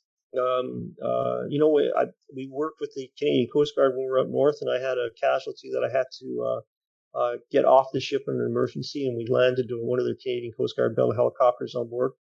And uh, that was the first time, was it not? That was the first time. Yeah, that was the first time the Canadian Coast Guard ever landed on a Canadian warship. Um, and awesome. and it is pretty cool. Uh, and uh, I was really happy and really relieved that the Canadian Coast Guard they they have an incredible capability of their own, um, and they're very quite flexible. Uh, and they, they have a capability. They, they have a like a, a capability with with smaller pieces of equipment like the Bell helicopter. Uh, it doesn't come with a large um, uh, contingent, a large debt. It comes with a pilot and a mechanic. Right. Um, okay. And so, so that type of capability is uh, is really quite handy in domestic operations when you're close to home. Mm-hmm. Uh, and it really proved to be really quite useful to me. And I, and I thank them from the bottom of my heart for helping me um, uh, take care of my sailor and get uh, get them to a hospital and get the help they need. Um, but when we were looking at the um, the rescuees on board, there was a real conversation that we were having about, you know, do we stay on station uh, to continue to uh, our to continue our patrol, and is there a possibility for an aircraft that can come out to uh, to collect these people? Mm-hmm. Um, as it turned out, there wasn't, um, uh, and there there wasn't there wasn't any uh, Mexican uh, capability out there to to help us out. Um, and the United States Coast Guard uh, were, weren't there to, they, they were going someplace else after we gave them the drugs, Hamilton in particular. They were destined for the Panama Canal. And, um, uh, you know, you know, it really doesn't matter what country you're from or what you do for a living uh, in, in that country, whether you're military or not. Um, the Panama Canal is pretty strict when it comes to the schedule. And if you miss your slot, you go to the back of the line because uh, there's a lot of other countries and a lot of other businesses that are out there that already had their slot and they've bought and paid for. So right. you don't want to miss that spot. So they, they really were pressed for time. Uh, you know, I can't thank the captain enough for coming out to uh, to to take these people off our hands and take the drugs off our hands, um, and then sprint back to get into his position to meet for the Panama Canal. But uh, that was that's what makes us great partners, right? I mean, um, uh, that that kind of stuff uh, we worked tremendously well together. I mean, the time that he was on station with me was was was it was it was just slick. It was just really well done. Um, the way we were able to stage all of our things, have their small boat come up on stay, retrieve what they needed to retrieve from us, move back to their ship, and we did it in such a such a way that you'd think that we've been doing it for for years. Yeah, right. It wasn't just the first time that we were doing it. Yeah, right. Yeah, right. Was, but uh, you know, and that's a testament to their capabilities themselves, right? I mean, they, yeah. they came up to a brand new ship, um, and uh, not only the the ship Hamilton, but also you know the United States Coast Guard as a, as a whole, working with a brand new ship, accepting us into their their operation area and uh, deploying us to do the work. Um, you know, I, I can't imagine that. Um, uh, I, I'm pretty confident some folks may have had their doubts about um, uh, you know an AOPV coming down to do that type of work. I mean, um, you know, let's face it, um, people call it an icebreaker. So right. you know, it's an icebreaker going down to do drug interdiction ops. You, well, that's that doesn't sound right until they see it. Until they until they see it, and they start seeing all the capabilities of it, and they say, "Oh, that's what this is. It's not just an icebreaker. I get it. And then once they start to see it and see what it does, they're just like, wow, that is a really capable ship and very, really diverse in the things that it can do. Yeah. Um, you know, and I think we proved that. Oh, I think you proved it in spades. And uh, so I can't help but think that if you had a helicopter aboard, you could have perhaps even done sling load transfers of the narcotics yeah. over to the other ship. Yeah, yeah, we could have, uh, and uh, it, it, did cross our mind as well. Um, Hamilton preferred to use their boat, not their helicopter. They had a helicopter, okay. um, but they, they they they preferred to use their boat, and it was just, a, I mean, it was just it was one, one or the other, right? Right. I mean, yeah. the, yeah. the boat, the, the helicopter and the boat, they're going to be just as fast. Uh, the the time that the the time lost between the two uh, would have been, uh, you know, for the transfer would have been lost in the preparation uh, okay, preparing right. a helicopter and deploying it and then coming over and then going back and forth. So um, it just it, it, either either way it was fine. Um, when I was on board Harry DeWolf, um, there was a and I, I don't have the right terminology for it, but there's a boat that is on the, the stern of your ship. Uh, landing craft. Landing craft, exactly. Thank you very much. So you know, to me, could that have possibly been used to, you know, transfer these large amounts of narcotics? Like, and uh, how useful was the landing craft? The landing craft is, um, it's it's a very capable boat. So the landing craft itself is really quite large. Um, it weighs 17 tons. Um, and so we use it for putting small vehicles, large groups of people, um, and traversing between ship and shore almost right. primarily. Uh, we used it up north when we went to anchor off of Beechey, where Franklin first anchored uh, and wintered over for the first time. And uh, we put a, a, bunch of engineers and uh, DRDC scientists in it to redeploy back to Gascoyne Inlet, where we have a, a huge uh, Canadian research and uh, facility up there. And we haven't been up there for a couple of years, so my engineers needed to go do some maintenance on the generators and things like that, and just do a site check. Uh, so the next time that we go up there, we can service um, the site and kind of take care of it. And that's going to be one of the many missions of the Harry DeWolf class ships in the future. And that's quite a distance. I mean, you know, the, the, the, the boat can go 500 miles over the horizon, and it's got a big cabin in it, and it's got a heated cabin or air conditioned cabin. Okay. Uh, it, has, it has its own little crane on it too, a little two ton crane on it. Oh, no Um, kidding. so it's Okay. a really, it's a really, it's a, it's a utility vehicle that we use when we use for shore connections. So would I have used it for drugs? Yeah, I would have used it for drugs if I was moving it from the ship to shore. But when you're in open ocean, and I have deployed it in open ocean up north, uh, you have to be cognizant of the, the movements of the ship because it's a single point lift. And so you can you can appreciate 17 tons dangling from a string and going back and forth. And you've got sailors on one side, you know, three sailors or three groups of sailors on one side, three groups of sailors on the other side, trying to keep it stable. And holding 17 tons is pretty tough to do.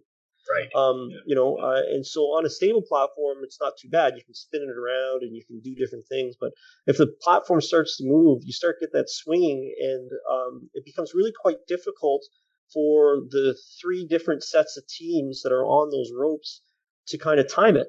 So they're working with one another in unison, right? Sure. Sure. And so when I when I'm in open ocean, um, it's something that uh, uh, I've done.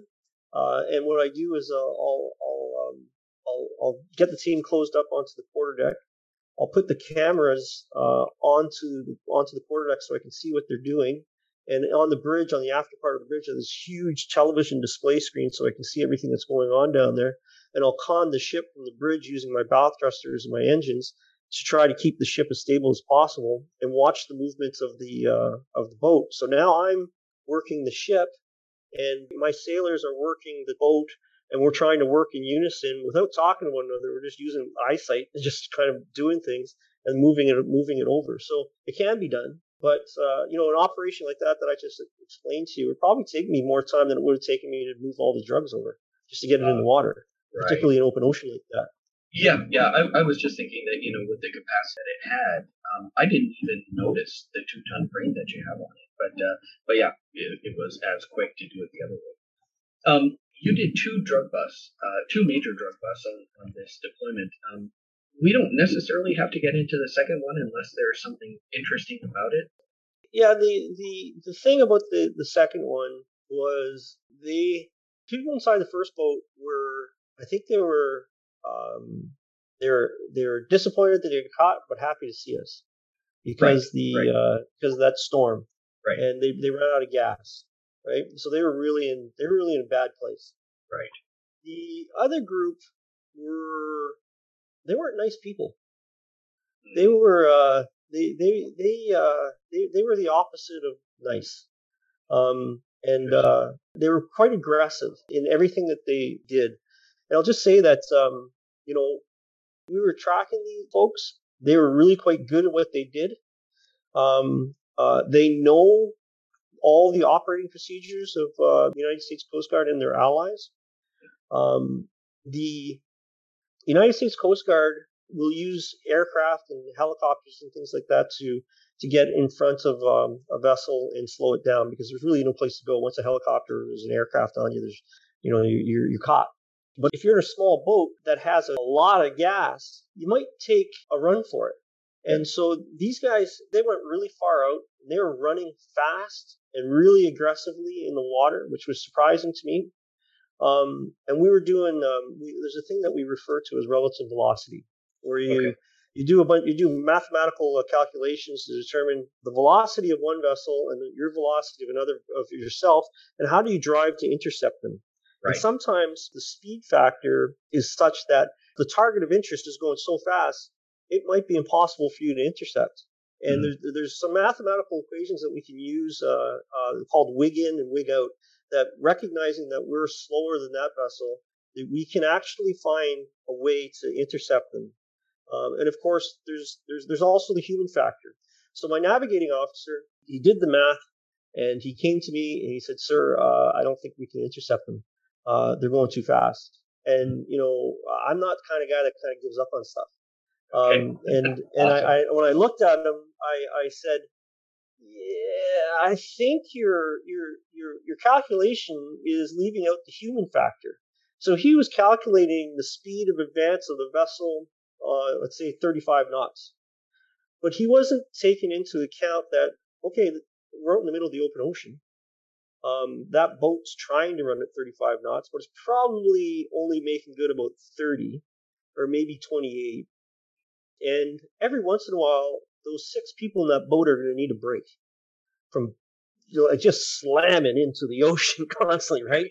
right they, they, they right. got to take a break because there's a fatigue factor there, and then they have to swap out and stuff. And sure. I'm like, there's, there's, so we have to have to take all these things into consideration. So when when uh, uh, you know we, my navigator, he's you know all of his math is right, the science is right, but the human factor was leaving that out, and I was just like, nah, I think we're gonna we're gonna press on, and I, am pretty confident we're gonna intercept them. Okay. So we we we adjusted out, we adjusted uh, a number of times throughout the night, and uh, our chase started, you know, literally hundreds or 200 miles away from the um, the the target of interest, and uh, no, again, no aircraft support. We had additional, we had initial aircraft support, but that got lost. Um, and uh, there were some doubts in the team this time.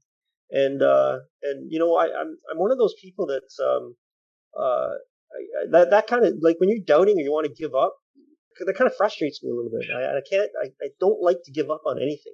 And, I, am like, no, we got to try. We got we got to push on. We got to try. And and even our support staff from headquarters, they said, you know, you only got about a three percent chance of finding them, and that just that wow. just got me dug in.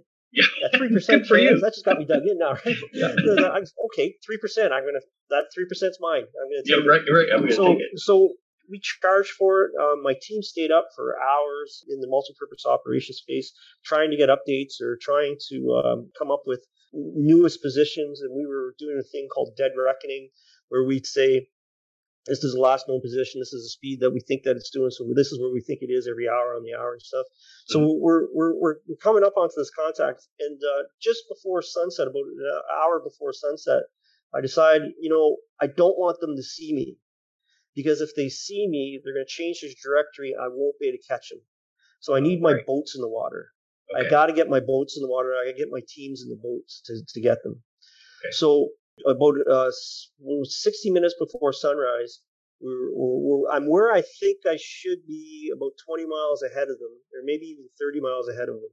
So about an hour away from one another, right? Mm-hmm. And I put I want to put my boats in the water, and I want them to go down on the trajectory, but stay out far enough away from one another that if one of them sees them, then you know you can radio the other guy, and then that guy will come in and but you cover more ground.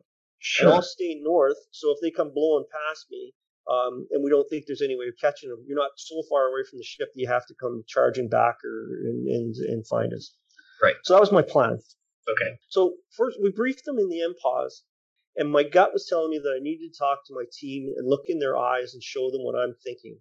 So uh, I brought them back up to the multi-purpose operation space, and we had a, we had a, I showed them the picture, the, the surface picture in the in the MPOS, and I said, "This is this is where I think that they are, and this is what I want you to do."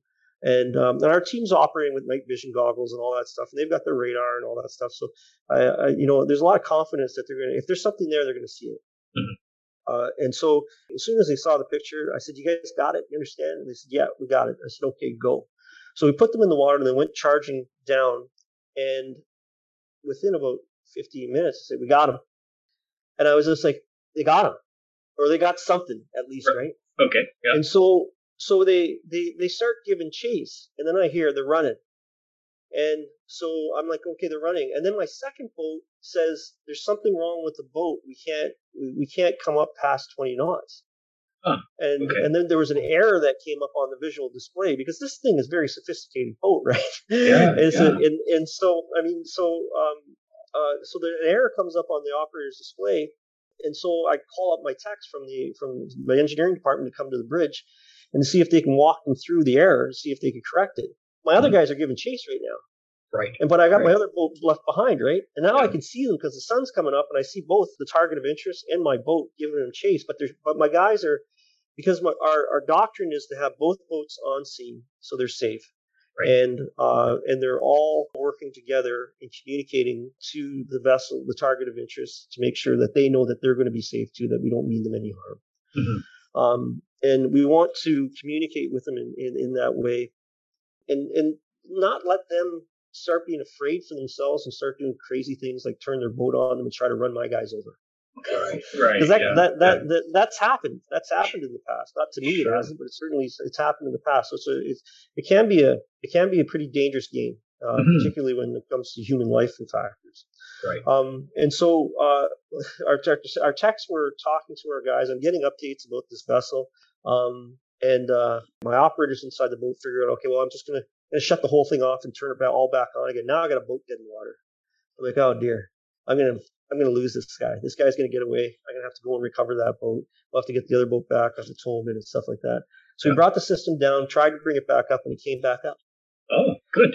And he gave Excellent. chase, but okay. he didn't know where he, he, didn't know where the other guys were because he was too far away. And he couldn't see over the horizon any longer. Right. And and so he called me up on the radio and he said, "Sir, I can't see them." And I said, "Can you see me?" He said, "Yeah." I said, "I'm going to come up best on four. Yeah. I'm going to go charging towards the target, best on four. I want you to close me and all, once you close me and you're about a thousand yards off, I'm going to get you to drive back onto the target. And he goes, okay. So he comes charging towards me and he's doing close to 40 knots. And he comes charging, he's closing my numbers. And then as he comes around, he's about a thousand yards away, maybe 1500 yards away. He says, I see him.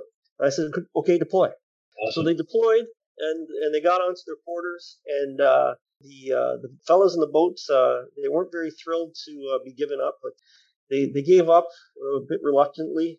Um, and uh, when they came on board the ship, they weren't very happy. Um, there's a couple of guys that were really quite angry. There's one guy that uh, was uh, uh clearly digging into the product which he was carrying. Um, and uh, he had asked the staff if we could have some more when he was on board our ship. And That's awesome. just like, oh, you're, you're in trouble, buddy. you're definitely in the right business, but you're in trouble. oh yeah. my god! yeah. Wow, well, pretty exciting stuff. Uh, yeah. Pretty exciting stuff, uh, and you know, just you know, to the, the you, know, you know, the credit goes to the sailors um, and their their ability to think on the fly. They they're not you know they, they don't do this every day. Um, right. They develop their experience in, in, in this kind of stuff when they do it. Um, and uh, uh, you know they they did everything that I asked them to do and more. Um, but um, you know, people telling me to give up doesn't fly. It doesn't work. Um, and uh, we we we're, we're going to press on no matter what. So that's what we are going to do. Good for you. Um, and I'm glad that we did. I'm glad that we did because that that that that was rewarding in one way. That um, uh, we got uh, you know got those drugs off and things like that. It was also rewarding another way to see how mean these guys were. They were oh, just right. bad people. Yeah, they they weren't friendly people. And you know, um, the first group of people that we brought on board, I personally went down to see them every day, to talk with them, to make sure that they were comfortable. We treated them just like they would be sailors on board our ship. Um, you know, they ate everything that we that we ate. Steak night. They were they were eating steak and lobster when they were on board the ship. Um, not that we have steak and lobster every night, but uh, I want your listeners to believe that. But, uh, we do eat quite well uh, on board the ship, and they ate and, and enjoyed all those things.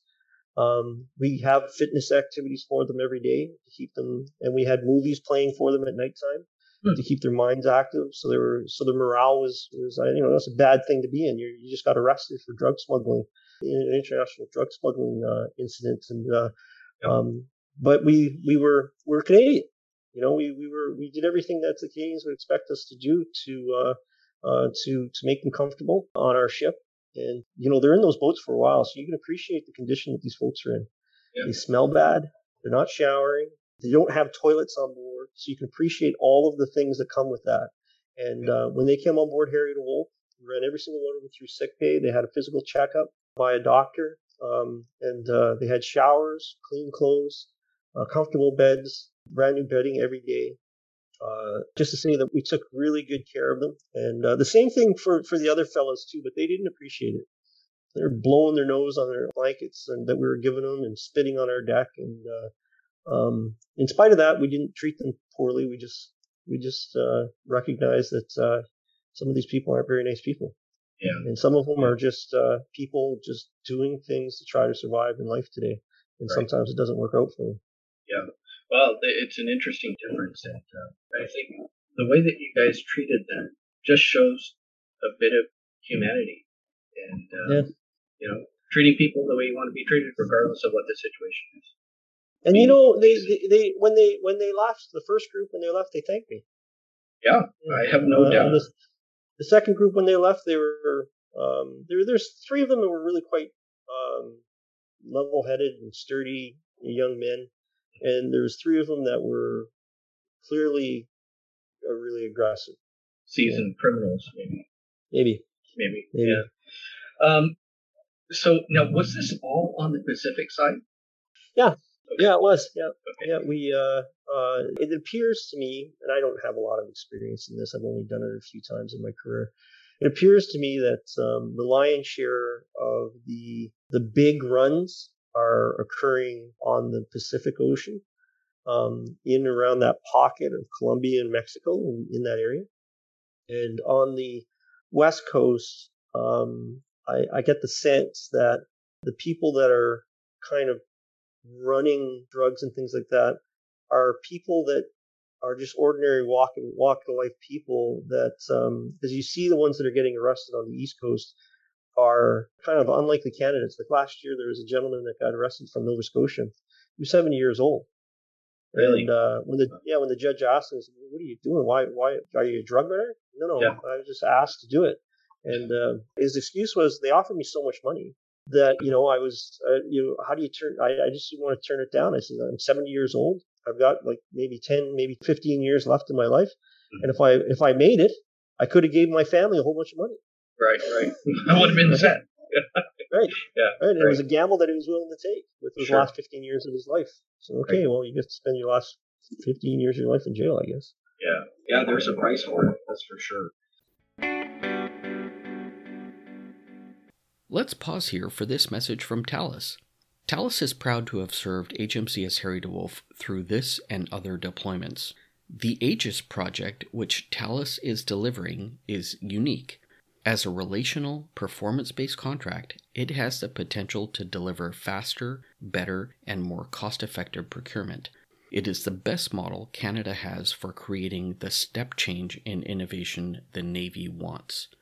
Recognized among Canada's top R&D spenders, Thales brings leading digital capabilities in AI, big data, cybersecurity, connectivity, and soon quantum to augment its engineering strength. As Canada's partner of choice for AJISS, Thales is committed to empowering Canadian industry to support this program for decades to come. More than 120 Canadian businesses are engaged already, with partners like Cove and through programs like Synergy. Thales is tapping Canada's innovation ecosystem and Canadian businesses to bring new capability and digital sustainment to Canada's sailors. Now, let's get back to our chat with Commander Corey Gleason. So, tell me now about going through the Panama Canal. Yeah, so we, I mean, we spent four days in Panama because you don't go to Panama and not visit the city of Panama. It's an amazing place to visit. Um, and it really was. I mean, there, there's really two aspects to Panama. It's, uh, you know, the old city and then the new city. And, both places are tremendous places to visit. Um, and um, so the sailors spent four days there. I hosted an ambassador from uh, Canada uh, at the Panama Embassy, came on board with RCMP and CBSA agents and stuff for a tour and a walkabout and things. Um, and uh, uh, for the most part, uh, the Panama Canal visit was, of course, we did our ambassadorial work, um, but for the most part, it was a flat out rest. It was the first time that we uh, kind of had a flat out rest uh, since uh, San Diego, and and so um, our passage plans. when you when you go to the Panama Canal, you have to schedule yourself in months in advance. Okay. And it costs a small fortune to do it but you don't get your time slot until about 24 to 36 hours out. So you know you're going on that day, but you don't know when. Okay, gotcha. Um, and so we kind of thought, I personally thought that uh, uh, we were going to go somewhere around nine o'clock in the morning. So I would have to get my sailors up, We'd slip, go to an anchorage position, wait for a pilot, and then I start making my way up to the canal. And so I spent some time while we were there just to jump in the, the, my car and go take a look at the Panama Canal itself and just do a recce to kind of figure out how does this work because they have these train trolleys and they have these small boats in the water that are literally oars, literally oaring people in a boat. They lower a cable down. These guys in oars row out, hand the cable up to some other crew on board the ship. Not my crew. They bring they bring their own crew on board my ship. Okay. They receive a cable, and they put it on one of my bollards, uh, my bits on board the ship, and then they they literally hold the ship in position. They don't pull it, but they just hold the ship in position in between the, the actual um, the canal locks themselves, so it doesn't touch and the ship uses propulsion to kind of move forward. And the, the, the, the, trolleys are heavy enough and the cables are strong enough that, you know, as the ship is moving forward, it can stop the ship. They have the ability to do that. So they do pull a little bit, um, okay. but they do use our engines to pull us through. Okay. Um, so our transit, our, our transit time came to us uh, the day before. It was at uh, uh, seven o'clock at night. Oh. And sunset was somewhere around 1800 or 1830, so 630. And so we were going to do it in the dark. It wasn't going to be that dark because the Panama Canal lights up like nobody's business when you're going through there, right? Uh, oh, really? it's just okay. dark, right? Oh, right. It's right. just dark. So, um, uh, so it was a bit of a, there was a bit of a downer that I was going to have to do it that late. And the other factor is that I got to do it at that late. Yeah, right. And so it takes 12, 15 hours to drive through that thing. So now I'm going to be up for 30 odd hours before I jump out the other end, right? And so I got to drive this ship. I mean, um, you know, you bring pilots on board and stuff like that, but you're still the captain. You right, still got to yeah. do stuff. Yeah, right, right. yeah. If things are going sideways, you, you got to pull yourself out of that. And yeah. so, you know, so at seven o'clock at night, we found ourselves. I was slipping our berth, and I found myself having to have to stage myself because seven o'clock didn't necessarily mean seven o'clock. It meant somewhere around seven o'clock. So we didn't actually start making our way uh, while I'm underway, just uh, on the outside of the locks. I'm now just sitting there with my engines running, uh, waiting for me to drive over to my spot. But there's ships coming and going, and so I'm I'm out in an open bay, uh, trying to hold my position. But people need to appreciate that the ship moves. Right. Wind, yeah, sure. currents, sure. all that things. So I'm I, you don't just sit there. You don't just sit there and just turn your you know just, yeah. and the ship doesn't move. Like there's a real danger that you could run aground or you right. can run into another vessel or something like that, right? These these things, it's it's a moving thing, so you have to constantly do things with your engines. Because that can get really quite exhausting after a while, particularly when you're trying to just keep yourself stationary and stuff. And uh, you know, so how do you do that? You work with your officers of the watch, and you give them some instructions, and uh, you give them uh, some some limiting parameters that if you fall within, we put a um, um, we refer to as a circle around the ship on on a radar and just tell them stay within that circle. And if you come from 500 yards on the outside of circle, alert me, and I'll, and I'll come and take the con away from you. And I'll put ourselves back. And so anyway, so we that, that's kind of things that we do uh, to kind of keep our uh, keep ourselves from fatiguing too quickly. Because if your brain's operating too often, too much, um, you'll you'll start to miss things and you'll start to forget and you'll you'll slow down. Right. Um, I think right. as most people will appreciate. Uh, and besides that, I've got 30 hours of driving ahead of me. Um, and so, so we're, we're, waiting, and finally we get to, to a point that uh, we're, okay, we're gonna we're gonna proceed towards the, the canal into the lock. Um, and I'm talking to the pilot. He didn't do a, a, terrific job, and this is no fault of his. It's probably just something that he, conversations that he doesn't necessarily have in, in his second language, English. Mm-hmm. Um, didn't do a you know a great job trying to communicate. I was trying to figure out what's the set going to be like. Well, when I get close enough to the locks, there's water coming out of the locks. Um, how does that interact with the ship? And am I going to be set to starboard and be set to port? Um, what, what's that going to be like? Um, and the other part that I was missing was I was going to end up sharing that lock with another vessel all the way through. Right. Sharing a lock uh, with another vessel meant that you know, anything that that vessel was doing, it was ahead of me. So anything it was doing with its propeller was going to affect me.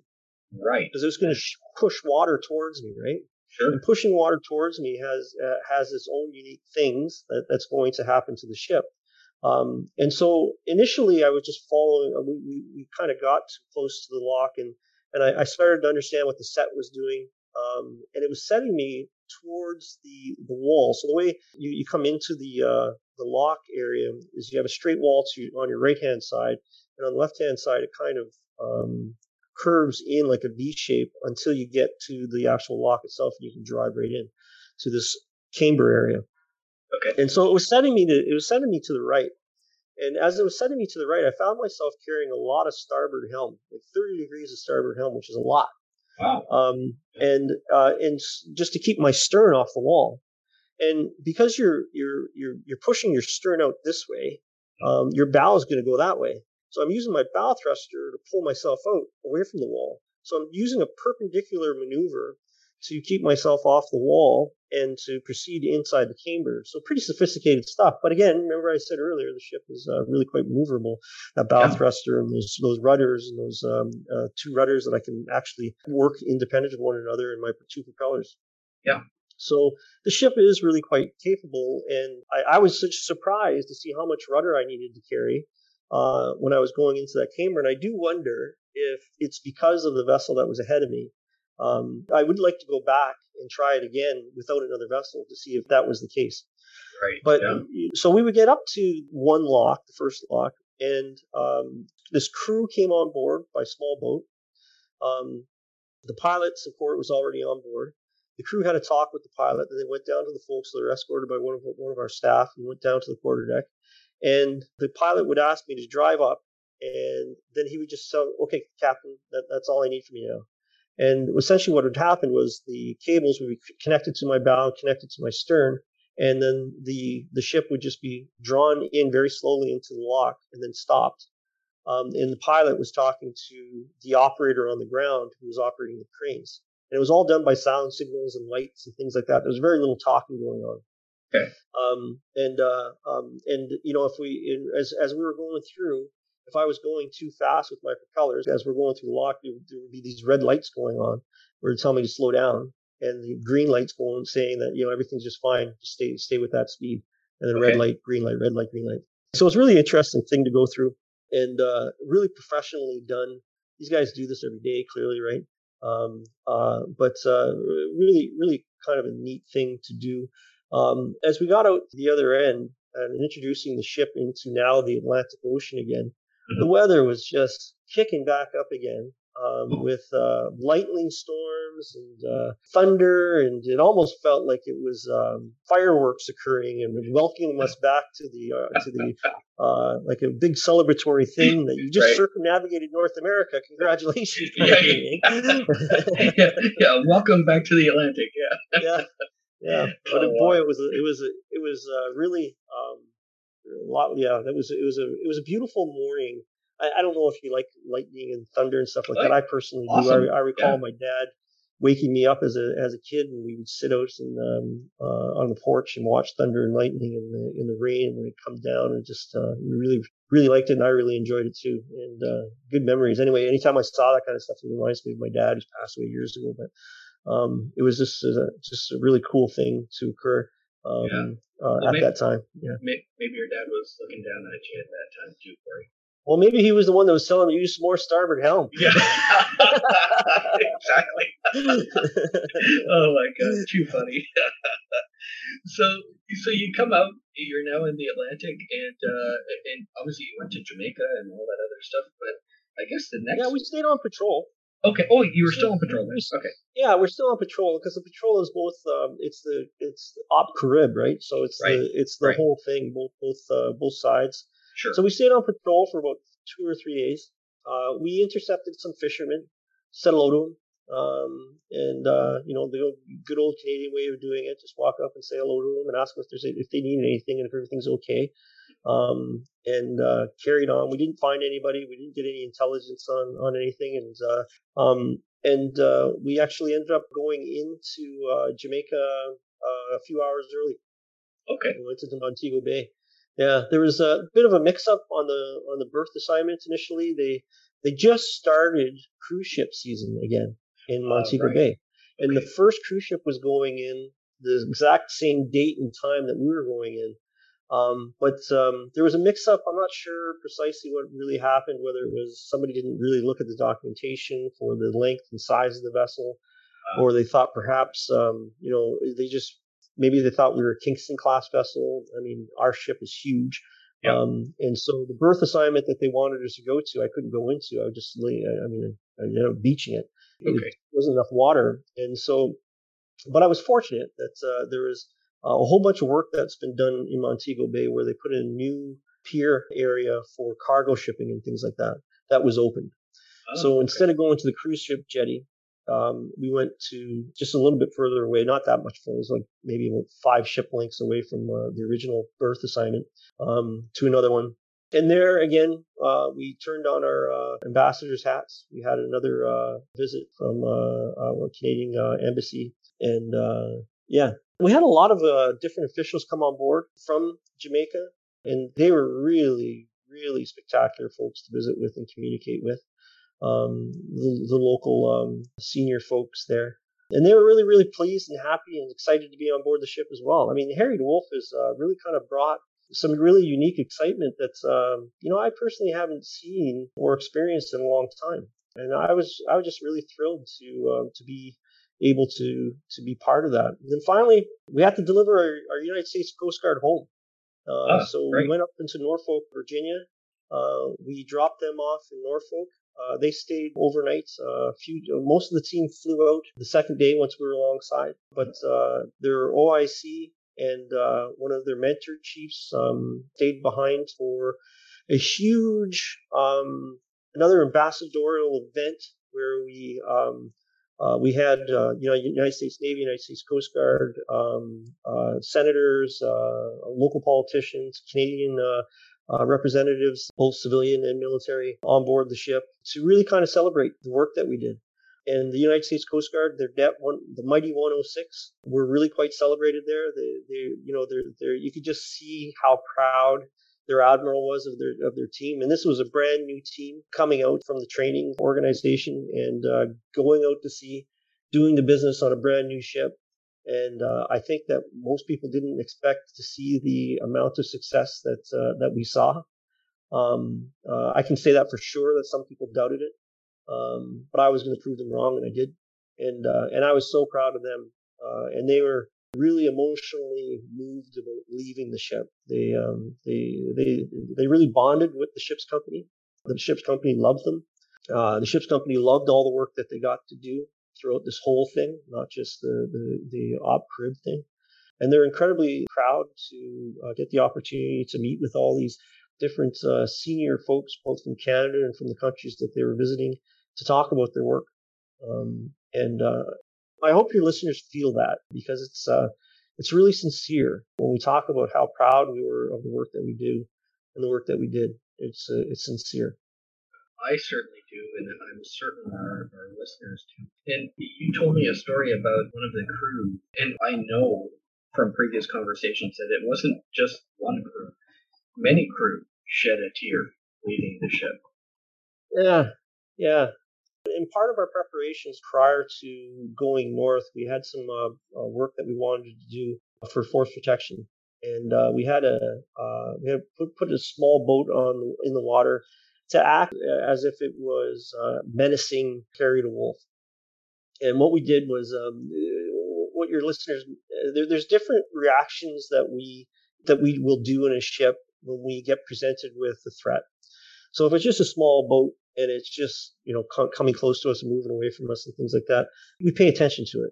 We try to radio it, try to tell them you know please observe the uh, uh, rules of the road, the collision regulations, and uh, you know um, and request that you remain clear, that kind of stuff. And then when you when if we see a weapon, um, then that changes the game a little bit in the conversation inside the ship, not externally right right away.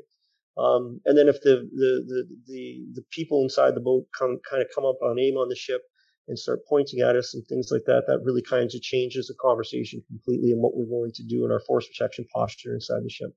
So that's what we were practicing. We were just uh, I got a bunch of new people on board the ship. Um, they they're, they're learning the platform.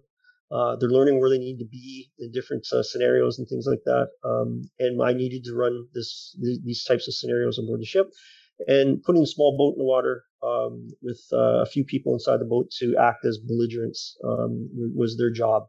And um, you know, like, like I said, when you're driving small boats in, in the open ocean, it can be uh, it's a, it's a tough thing to do, and you, you bounce around quite a bit. And uh, if the boat's doing a lot of maneuvering and stuff, um, you, you want to stay sitting down because um, the thing the thing is designed with these shock mounted seats and they're great places to be sitting when you're bouncing around. exactly. but this young fella, this young fella was uh, uh, just repositioning himself with a weapon, and the boat was bouncing, and he didn't time himself properly, and he broke his ankle. So the scenario broke. The scenario was over, and he came back to the ship. Um, and we recovered him we took care of him. We're, clearly, we you know we, we have to land him now. Mm-hmm. Um, and I went to go see him in sick bay, and uh, he was he was apologizing to me for getting hurt. Wow, like I mean, it was an accident, right? It's right, right. Your ankle's a little bit more important than uh, than, than anything right now, and he's apologizing to me for getting hurt, um, and uh, for letting me down. You know, Commander Gleason, we've had the opportunity to chat a few times, and each time it's been absolutely wonderful. And I've seen you get emotional. I've heard of your crew getting emotional. I've gotten emotional hearing these stories, and I love every bit of it. I really do. You know, I find these stories that really get personal, and, and it's not just because it's an inaugural deployment and it's not just because it's a new class. The people make a shit. And I'm not saying this because you're giving me the kindness of your time, but it starts from the top down, and maybe the other way around. But you are just, you're an amazing captain from everything that I've seen because you give people time and you give them your genuine, heartfelt caring. And I think that's what every sailor, airman, marine, you know, special forces, operator, uh, coast guardsmen, whomever. That's what they want from leaders. At least that's what I would want. And um, man, I would love to sail with you. I really would. I really love would. to have you. You should have well, came down to Panama. yeah, I know, I know. that would have been such. But I would have seen darkness the whole time. so, uh, so I got to ask you, you, you know, you pulled into Norfolk, and you also had a U.S. Navy uh, Lieutenant J.G. that sailed with you yeah. the whole time. That was a cool little story to this whole movie. Yeah, yeah, it's a Turbo. Turbo. Turbo awesome. is his nickname. Yeah, Lieutenant awesome. uh, Lucho.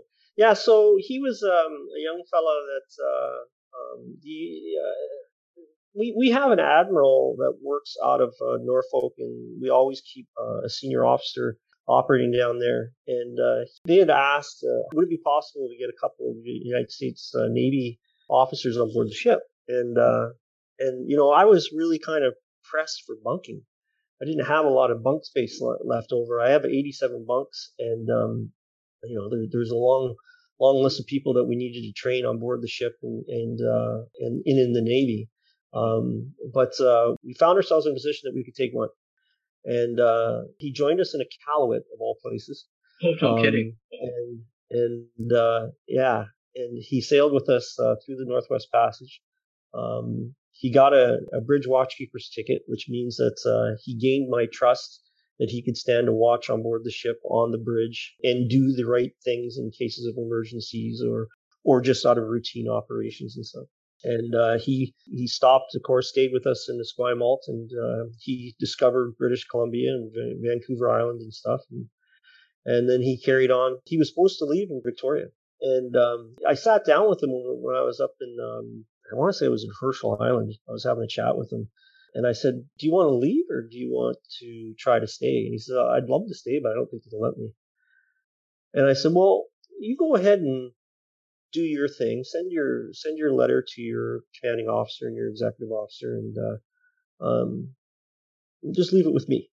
And okay. so he he sent his letter to his commanding officer, uh, and his executive officer, and I contacted uh, our admiral that's uh, that was in Norfolk, just to say that uh, you know uh, the, I told him that he's got a ticket and he's a he's a wonderful uh, sailor and he's a real gentleman and you know the you know, an excellent representation of the United States Navy, and we'd love to keep him if we could, right up awesome. into Norfolk. Yeah. Um, I don't know what the training impact or you know the the impact on his career is going to have.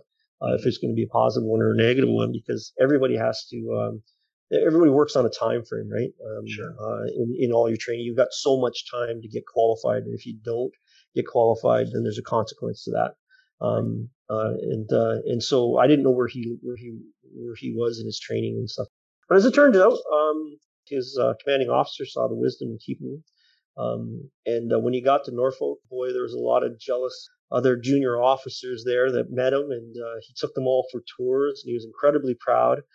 Um, and when we had that uh, that official visit with all the dignitaries on board the ship, his mom came Oh, nice. Uh, and his yeah, his mom came on board the ship for the uh, for the cocktail party, and uh, his grandfather came on board the day before to meet with me and to thank me for all the wonderful things that I did for his grandson. And his mom uh, told me that uh, that that her son is is a changed man because of the experience that he that he had on board the ship. And those were really good things to hear, eh? Um, uh, and you know, to hear it, but to know that they mean it. Um, yeah was was just really really quite warm hearted uh, thing, and to have his mom come and experience that activity with with their son, and to see her son uh, really blossoming the way he did was really quite it was really nice. Yeah. Oh, I, am so glad to hear that. I'm I'm glad he got to stay. That's awesome. I am too. We had we, we had some commanding officers from uh, San Diego that came on board the ship, and I had asked him to give them a tour mm-hmm. um, uh, while I was doing some other things, and they were going to regroup in my cabin afterwards. And uh, they wasted no time telling him how lucky he was to be doing what he was doing. I guess that's pretty rare in the United States Navy for a young officer like that to get that kind of opportunity. And, you know, if there was ever anybody that deserved something like that, it was this young man. He was just an amazing young officer fantastic. Well, I'm I'm so glad that he got that opportunity, and, and vice versa. The Canadian Navy had that opportunity to have him as part of the crew. This brings us together closer in a bond too, right? Yeah. I mean, no, no, matter no matter what our differences are, and different opinions and ideas and things like that, when we experience one another in a professional uh, way like that, and we get to break bread together, we start to understand one another in a different way. Yeah, absolutely. I think it's so important. So you actually had mentioned to me in a previous conversation that there are similarities between the approach of operating the AOPV, the Harry DeWolf class, and the U.S. Navy's littoral combat ship. Um, pull at that string for me a little bit, if you don't mind, Commander, because I found that interesting, and um, there's something unique to the way that you guys operate, what the crew on Harry DeWolf does versus other ships. Yeah, so um, the LCSs they run in a similar construct of a small crew, big ship. Right. And through the years, I had been paying you know real attention to them because knowing that I was going to be bringing a ship into service uh, myself, that was going to be a really big ship with a small crew. I was paying a lot of attention to what people were saying about that, and uh, um, and not just you know uh, United States, but our allies as well, because our allies are operating um, you know, not maybe not ships that, of that size, but they are operating sizable ships with very small crews. Um, hmm. Like the Rasmussen class, the, the, the, Danish Navy, they're operating the Rasmussen class off the Greenlandic coast with 19 people on board. Oh, um, yeah.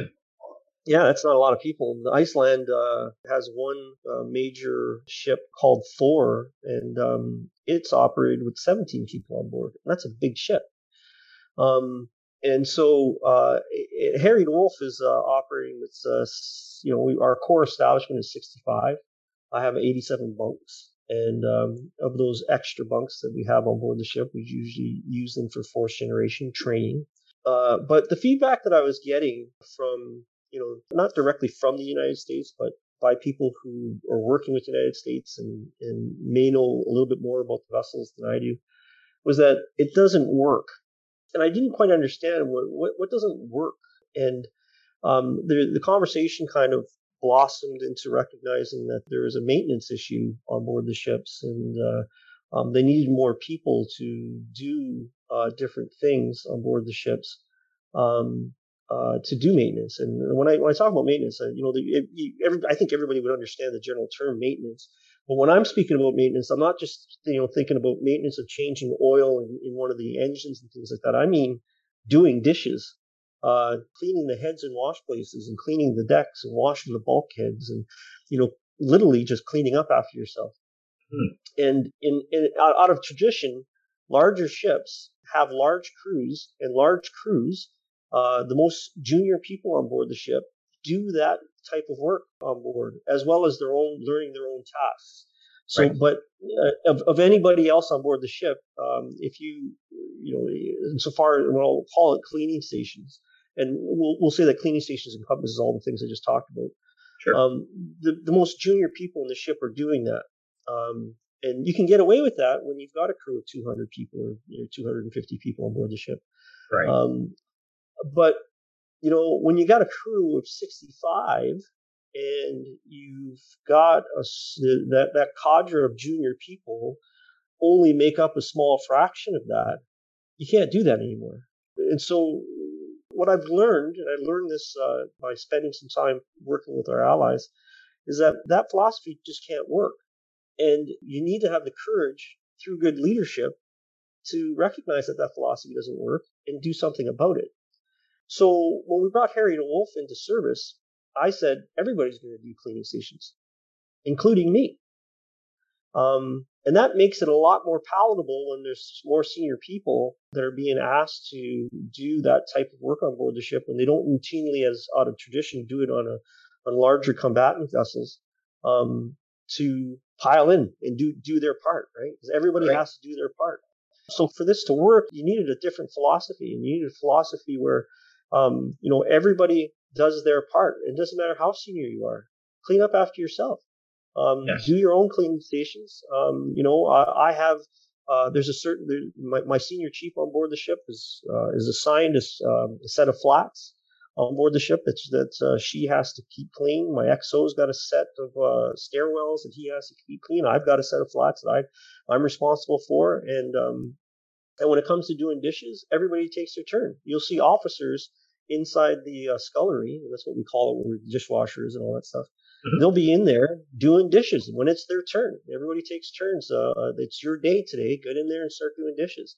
And we don't need to talk to one another like that either. We don't need to say, get in there and do your part. It's just your day. Right. And, um, they just get in there and do it. They do it happily. They listen to music. Um, if you were if you were down there at lunchtime and you, you you would see the group that was in there, they all had their own unique music, which is which is interesting. but they they they'd be all in there and uh, um, you know breakfast, lunch, and dinner, and they'd be in there with uh, uh, doing dishes and uh, just keeping the things clean and uh, and then and then moving on to the other tasks of the day and it's uh, and it and it just made us that much tighter of a group of people um, working together. Um, and I think everybody appreciated it. Um, I, I, know that the more junior people really did. I'm um, sure that yeah. uh, they, they, they recognize that uh, you know there's there's there's senior people and there's junior people, and that equality doesn't exist, but sometimes equality exists, right? And when it comes to taking care of yourself and to looking after yourself, there's where the equality starts. Right. You know, seniority and things like that, and experience, all these other things are, are, are important in, in, a warship function. But there's other things that we just need to work together and just do the same things, and that that, was just one of them.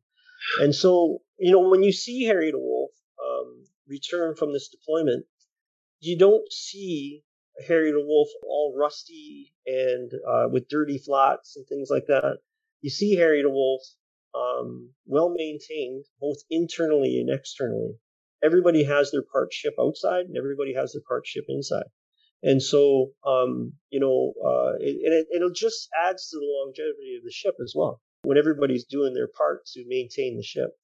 So, um, not to suggest that uh, every other navy needs to follow my philosophy uh, about uh, keeping a ship clean um, and doing the maintenance, uh, but if you tell me it doesn't work, I'm going to scratch on why. Exactly. you might yes. not like the outcome right? you might not like what we find out, and then there's a conversation that has to be had. You know, it has to be a very grown up, meaningful, mature conversation that comes out of it. And uh, you know, you're you're not you're not so elite that you can't clean up after yourself. Yes, absolutely. Well, I think it goes a long way. If the commanding officer is cleaning up after himself, it sets an example. And if you're not balking at it, well, why should anybody else? You know. And at the end right. of the day, now you've also you know you've created that kind of uh, you know common playing field amongst everybody and you know the ship benefits you benefit personally and the the crew benefits like where's the downside to this it's a pride in your ship too right i mean uh, right. Uh, you, yeah. You, like me bringing that ship back home uh, not looking like a stained rust bucket, and it could. I mean, if you don't do the maintenance, um, Yeah, the, right. the, the, the, the the rust is going to is going to start to rear its ugly head, Sure. right? Yeah. If you don't if you don't do the maintenance inside the ship, it shows, right? Mhm. Um, and uh, when you bring a ship back looking almost either as good or a little bit better than it left, that's saying something. That is saying something. I completely agree. Well, on that topic, tell me about sailing back into Halifax Harbor because that will round out this conversation, but it also rounds out the whole deployment and the circumnavigation. Yeah, so uh, we left Norfolk, Virginia, with the fleet commander, uh, Commodore Robertson, on board, uh, and his chief, and um, and uh, they sailed back with us to uh, Halifax. I also sailed back. Uh, maybe some of your listeners will be disappointed to hear this, but I sailed back with the person who's going to relieve me. Um, uh, and um, so he, he, his name's Jeff Simpson. He's never sailed in an AOPV or really kind of walked the flat, so it was uh, really quite beneficial from my perspective that's uh, I brought him on board. A little awkward, mind you, uh, the, the new guys coming in, and uh, uh, but it was it was the right thing to do um, because it, you know it was an opportunity for him without any responsibilities whatsoever to kind of walk the flats of the ship, talk to me, watch how this machine works, how do we do business uh, on, at sea on board, uh, launch boats and all those things. So we ran a bit of a of a demo for him in the Commodore. And when we got uh, up north, uh, I ran up at best speed on on three MDGs uh, because of weather again. Um, and I, I, I wanted to get the Christmas lights up before we got alongside. Right. And so, in order to do that, uh, I, I couldn't do it in open ocean because it was just too it was it was windy and just wouldn't have been pleasant. So we went Sure. into St. Margaret's Bay, uh, went to anchor there uh, overnight. In the morning, the team uh, got up and started putting up Christmas lights and stuff.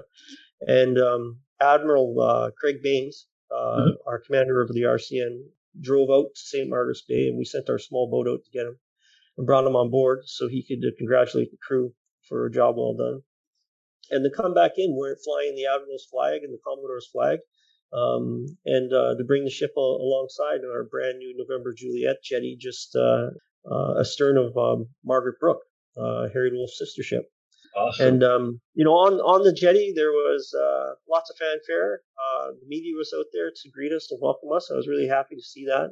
Uh, the lieutenant governor was there.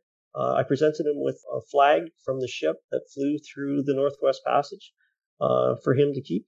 Um, and uh, and the our own admiral from Commander MARLANT, uh, Admiral Santarpia, who had gone to Norfolk for the, um, the official visit, um, he flew back and then met us on the jetty when we got back. So his family and friends on the jetty, um, and uh, uh, yeah, we uh, we shut things down uh, at that point, and then we've been on leave ever since. Matter of fact, I'm wearing my uniform just for you. I'm I'm actually on leave.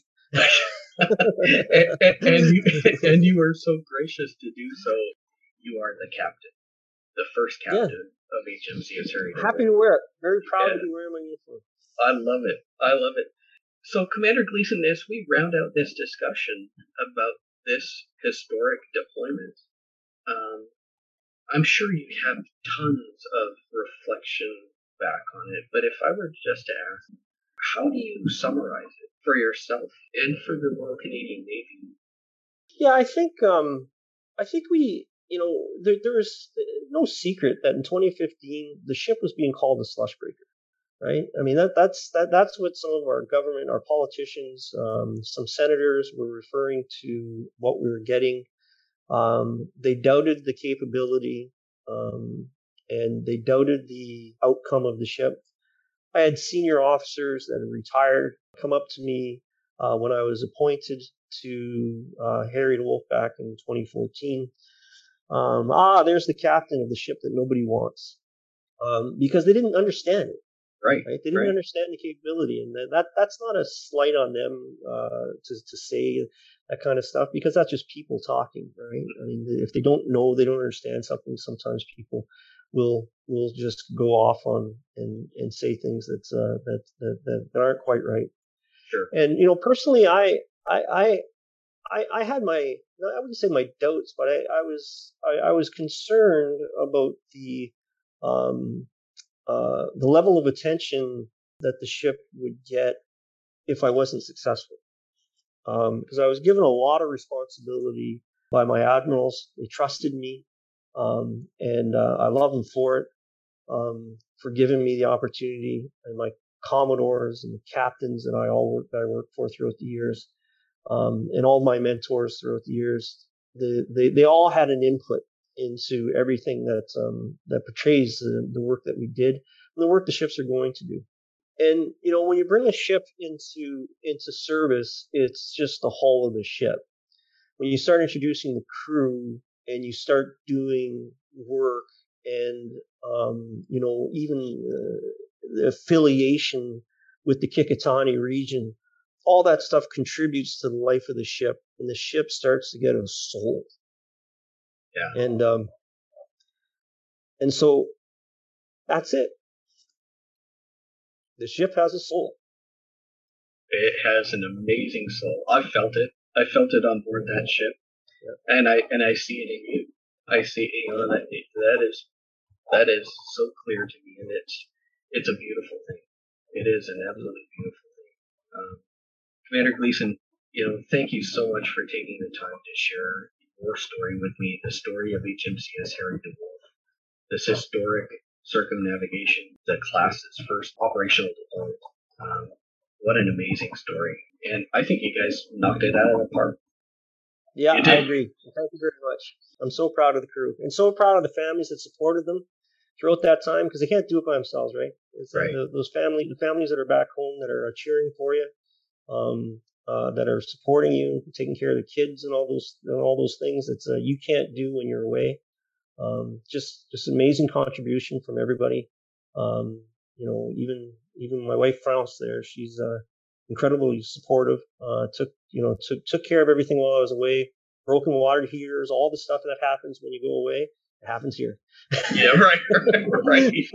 Well, right. yeah, and that can't be understated. It's like you know, it is greater than just a ship. It's the families that are behind taking care of business too. That's and, and you know, thankfully now with communication such as as you said, you, know, you can keep in touch with family. And, uh, that must make things a bit easier. Uh, but uh, but yeah, they certainly are part of what makes a ship and its crew succeed. Yep, can't do it without them. Yeah, exactly. Well, hey, Commander Corey Gleason of the Royal Canadian Navy, commanding officer of HMCS Harry thank you again so much for the time. Uh, I hope people enjoyed this chat, and, and, I hope people listen to this and take in a bit of history and remember this deployment. There's only one first, and you did it. Yep, we did. Thank, Thanks uh, for telling thank, us story. Thank you, thank you. I really appreciate it. I'm looking forward to chatting with you again, Commander Gleason. It, it'll be an honor. Thank you, sir. Take care.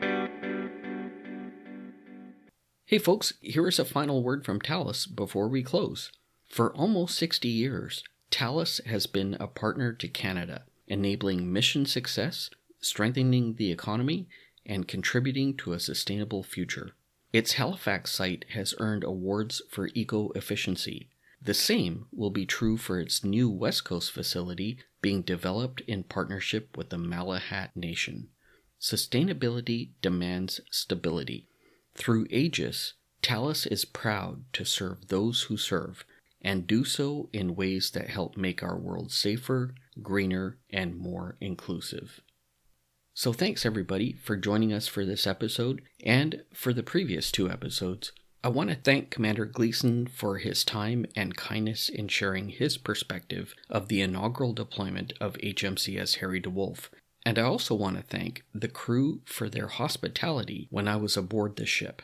There's over four hours of content across these three episodes with Commander Gleason, and that's because we believe these firsts must be preserved. We work hard to bring great guests to you, so please like and subscribe, and please let your friends know about us too.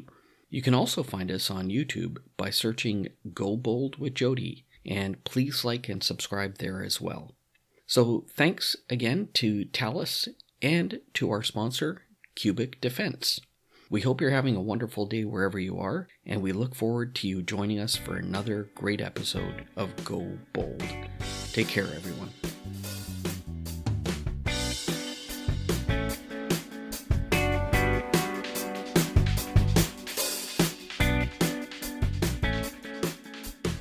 The views and opinions expressed in this presentation are solely those of the participants. This podcast is copyright and all rights are reserved. No portion may be reproduced or used in any manner without the express written permission of the publisher who can be reached at goboldthepodcast at gmail.com. The music on this podcast is Parasail by Silent Partner.